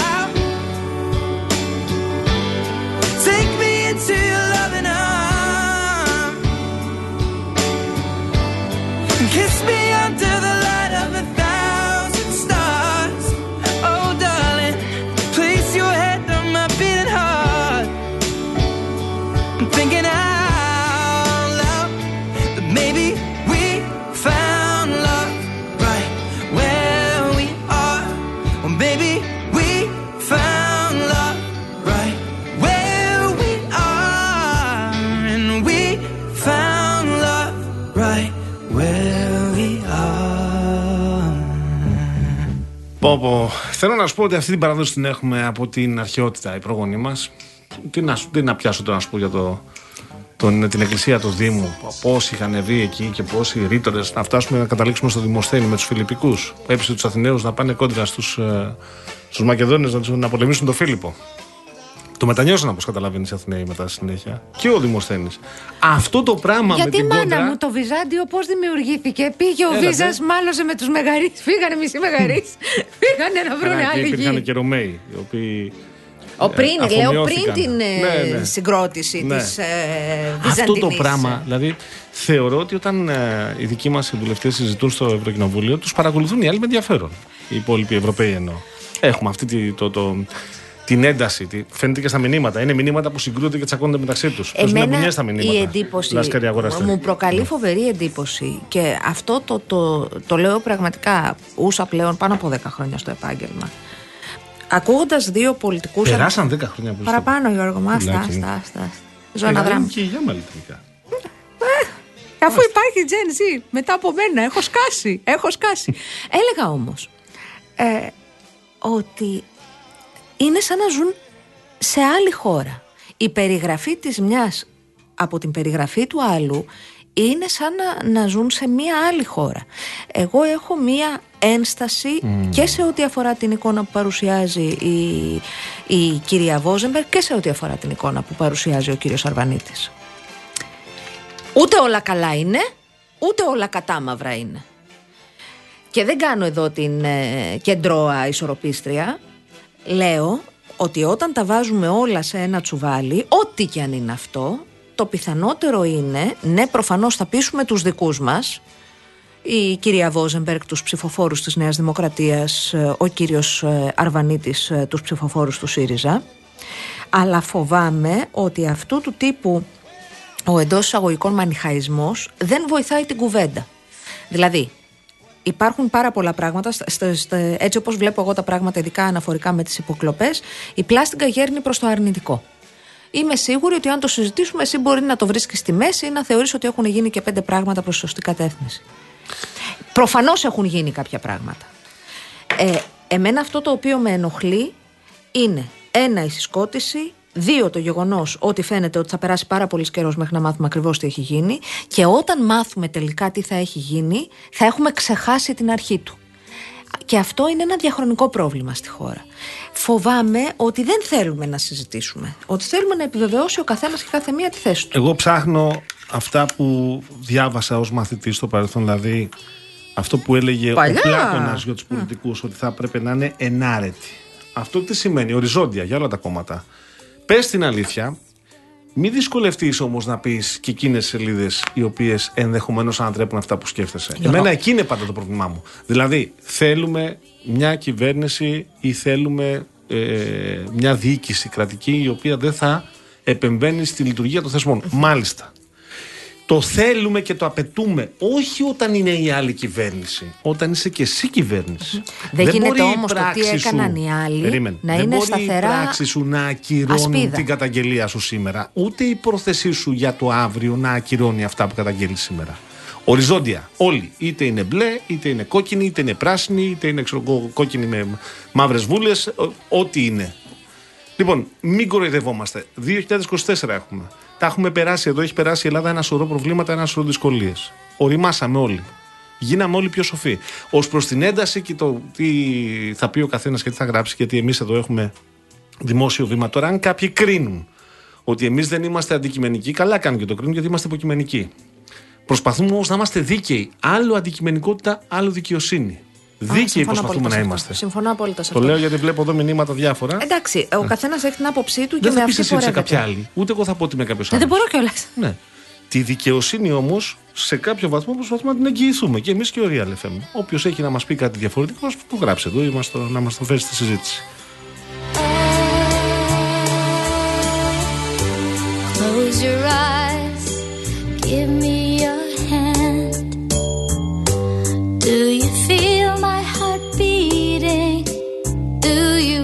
Understand? Do you feel the same? Am I only dreaming? Or is this burning an eternal flame?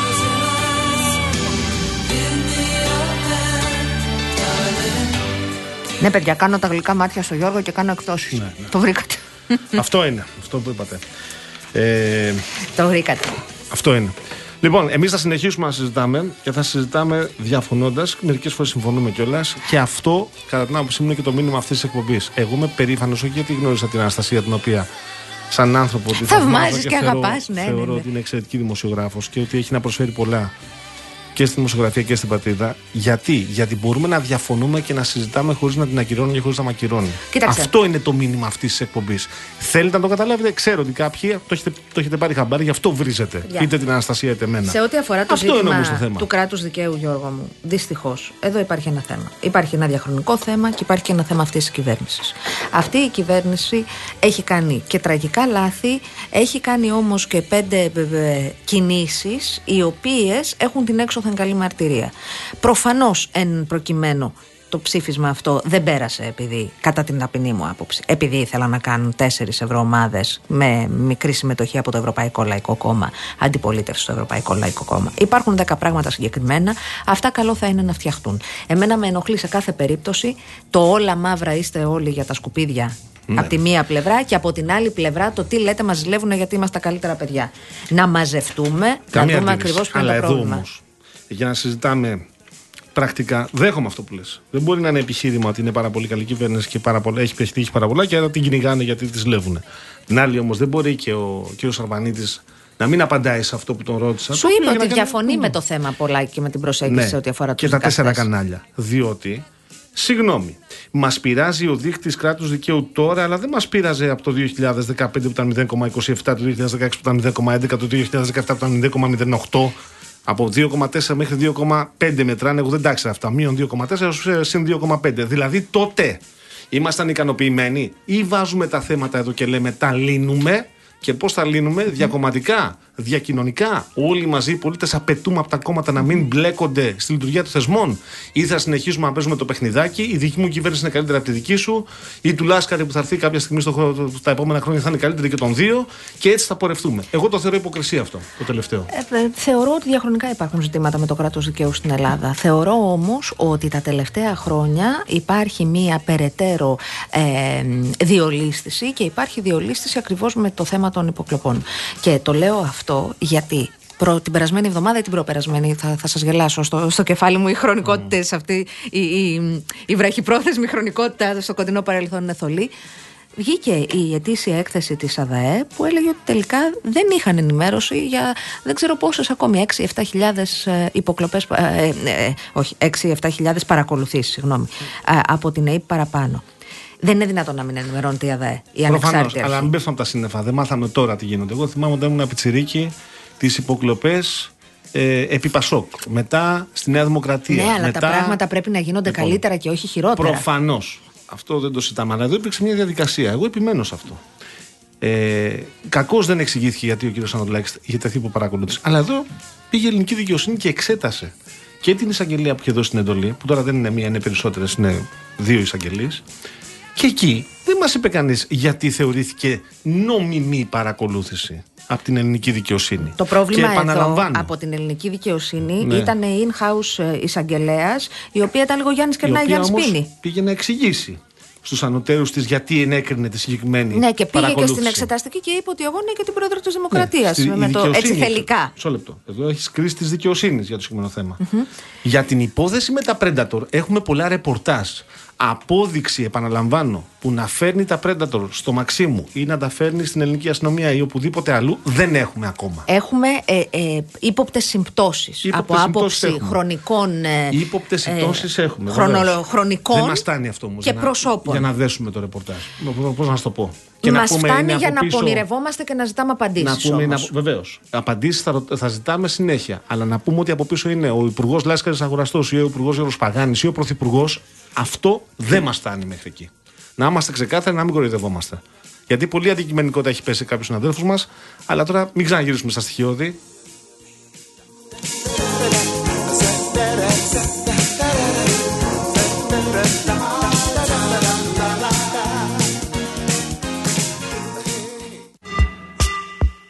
Λοιπόν, θα περάσουμε πολύ σύντομα σε διαφημιστικό χώρο για να ακούσουμε τη Μίτη Σταυρακάκη που έχει έρθει εδώ στο ραδιοθάλαμο. Λοιπόν, ε, μήπως είσαι επαγγελματίας ή έχεις επιχείρηση, γιατί η ΔΕΗ έχει την ενέργεια για επιχειρήσεις. Και τώρα διαθέτει δύο νέα προϊόντα ρεύματος για επαγγελματίες, τα ΔΕΗ My Business for All και For All Plus, που σου δίνουν ακριβώς αυτό που χρειάζεσαι. Δηλαδή, επιλέγοντας ένα από αυτά, τώρα χρεώνεις σε βάση κατανάλωσης ενέργειας και όχι βάση τύπου μετρητή. Και έχεις ακόμα εξειδικευμένη γραμμή εξυπηρέτησης για επιχειρηματίες, video call, βιντεοκλήση δηλαδή και live chat ε, καθώς και άλλα πολλά αποκλειστικά προνόμια. Μάθε ποιο προϊόν ταιριάζει στην επιχείρησή σου και βρες ακριβώς αυτό που χρειάζεσαι στο day.gr ή κάλεσε τη νέα εξειδικευμένη γραμμή εξυπηρέτησης για επιχειρήσεις. Ο τηλεφωνικός αριθμός είναι 800-507.000. Επαναλαμβάνω, 800-507.000. Δημήτρης Σαβρακάκης. Τι κάνεις Δημήτρη μου. Γεια σας. Για πες, τι Λοιπόν, γίνεται; έχουμε εξελίξεις προπονητικές. Ναι. Στον Ολυμπιακό ανακοινώθηκε πριν από λίγο η λύση συνεργασίας με τον Κάρλος Καρβαλιάλ και επίσημα ότι πάει ο Ολυμπιακός. Από το πρωί έχουμε μεταδώσει ότι ήταν απόφαση της διοίκησης να λυθεί η συνεργασία με τον ο, α, Καρβαλιάλ. Γιατί; Και έρχεται ο Χωσέ Λουίς Μεντιλιμπάρ. Αναμένεται να έρθει τη Δευτέρα στην Αθήνα να υπογράψει το νέο του συμβόλαιο. Επιβεβαιώνεται αυτό και από την Ισπανία με δημοσιεύματα. Α, Ο πρόκειται για- Καρβαλιάλ από πού ήτανε; Ο Πορτογάλος. Α, μάλιστα. Αλλάξαμε. Πρόκειται Αλλά μένουμε για στην Ιβηρική. Προπονητή, ο οποίος πέρσι με τη Σεβίλη είχε κατακτήσει το Europa League. Τώρα, στο παιχνίδι του Σαββάτου με τον Όφη, η ομάδα θα πάει του Ολυμπιακού με τον Σωτήρη Σιλαϊδόπουλο, τον τεχνικό της ομάδας K19 των νέων του Ολυμπιακού, που χθες πήρε μεγάλη πρόκληση στους 16 του UEFA Youth League απέναντι στην Ιντερ στα πέναλτι. Έτσι λοιπόν έχουμε εξελίξεις στην τεχνική ηγεσία του Ολυμπιακού και ανακατατάξεις αλλαγές μετά τον Ντάρκο Κοβάσεβιτ που ανέλαβε τεχνικός διευθυντής. Έφυγε ο Πέδρο Άλβες, ο τεχνικός διευθυντής. Και τώρα έχουμε και αλλαγή προπονητή ε, στην ομάδα των Ερθρολεύκων. Άρα, Μια- οριακή αλλαγή. ναι, μια ημέρα σημαδιακή για τον Ολυμπιακό και το ελληνικό ποδόσφαιρο, γιατί είναι η επέτειος από την, α, της τραγωδίας α, της θύρας 7, τα 21 παιδιά που χάθηκαν τότε εκείνο το απόγευμα της Κυριακής, α, 8 Φεβρουαρίου του 1981, α, από την α, τραγωδία που είχε γίνει α, στο φαλερικό στάδιο. Επίσης στον ΠΑΟΚ έχει έρθει σε οριστική συμφωνία ο ΠΑΟΚ με τον Ασβάν Λουτσέσκου α, και για ανανέωση συνεργασίας μέχρι το καλοκαίρι του 2027. Αύριο το μεσημέρι ο Ρουμάνος τεχνικός θα υπογράψει νέο συμβόλαιο συνεργασίας με τον ΠΑΟΚ. Και η ΑΕΚ πριν από λίγες ώρες ανακοίνωσε επίσημα ότι όποιος θα προσπαθήσει να περάσει α, χωρίς εισιτήριο ή έστω και με προσπάθεια κατόχου εισιτηρίου διαρκείας ή απλού εισιτηρίου να περάσει από το τουρνικέ, από, τα- από το γήπεδο με, τις νέες, α, με τα νέα δεδομένα που θα έχουμε και δεύτερο άτομο που δεν θα έχει εισιτήριο τότε αν πρόκειται για κάτοχο του εισιτηρίου διαρκείας θα ακυρώνεται άμεσα και θα, το, αφ- θα αφαιρείται και από τον παραβάτη.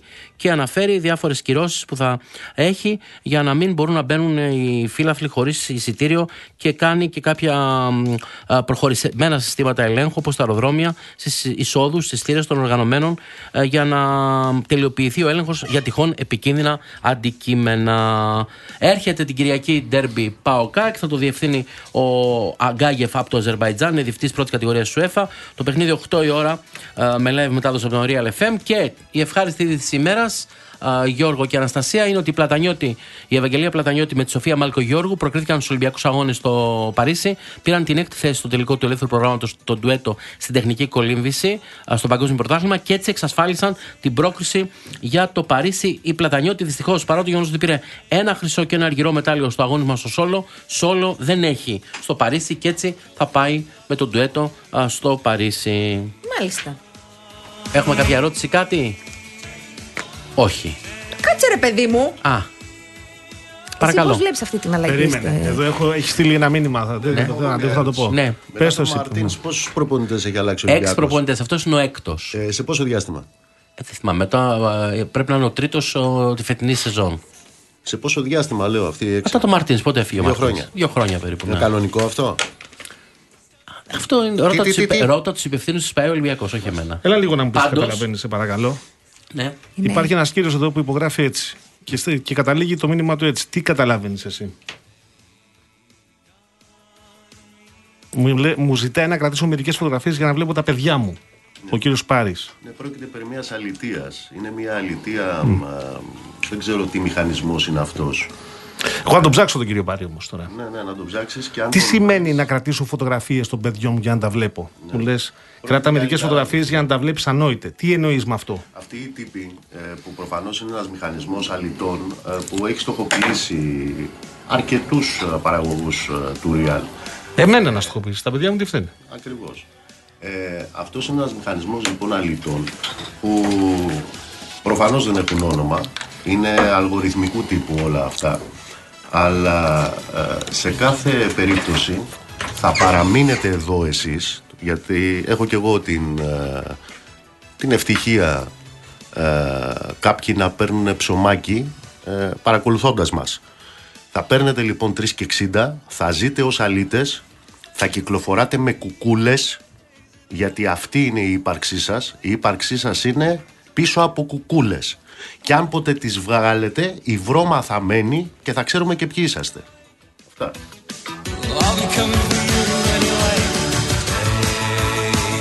Και κάπως έτσι, όχι πολύ ευχάριστα, θα κλείσουμε φίλες και φίλοι.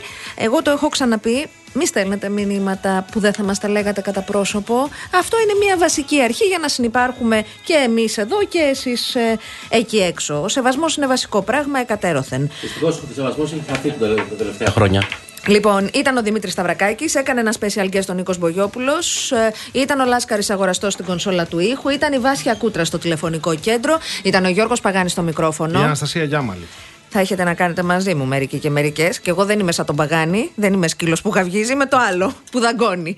Λοιπόν, ε, τα φυλάκια μας. Έρχεται Γιάννης Μήτης και μετά Νίκος Μπογιόπουλος. Τα λέμε αύριο εδώ, 5 ντάν. Θα κάνουμε λίγο πιο κεφάτη εκπομπή. Αυτή είναι η στόχευσή μου. Το νου σας.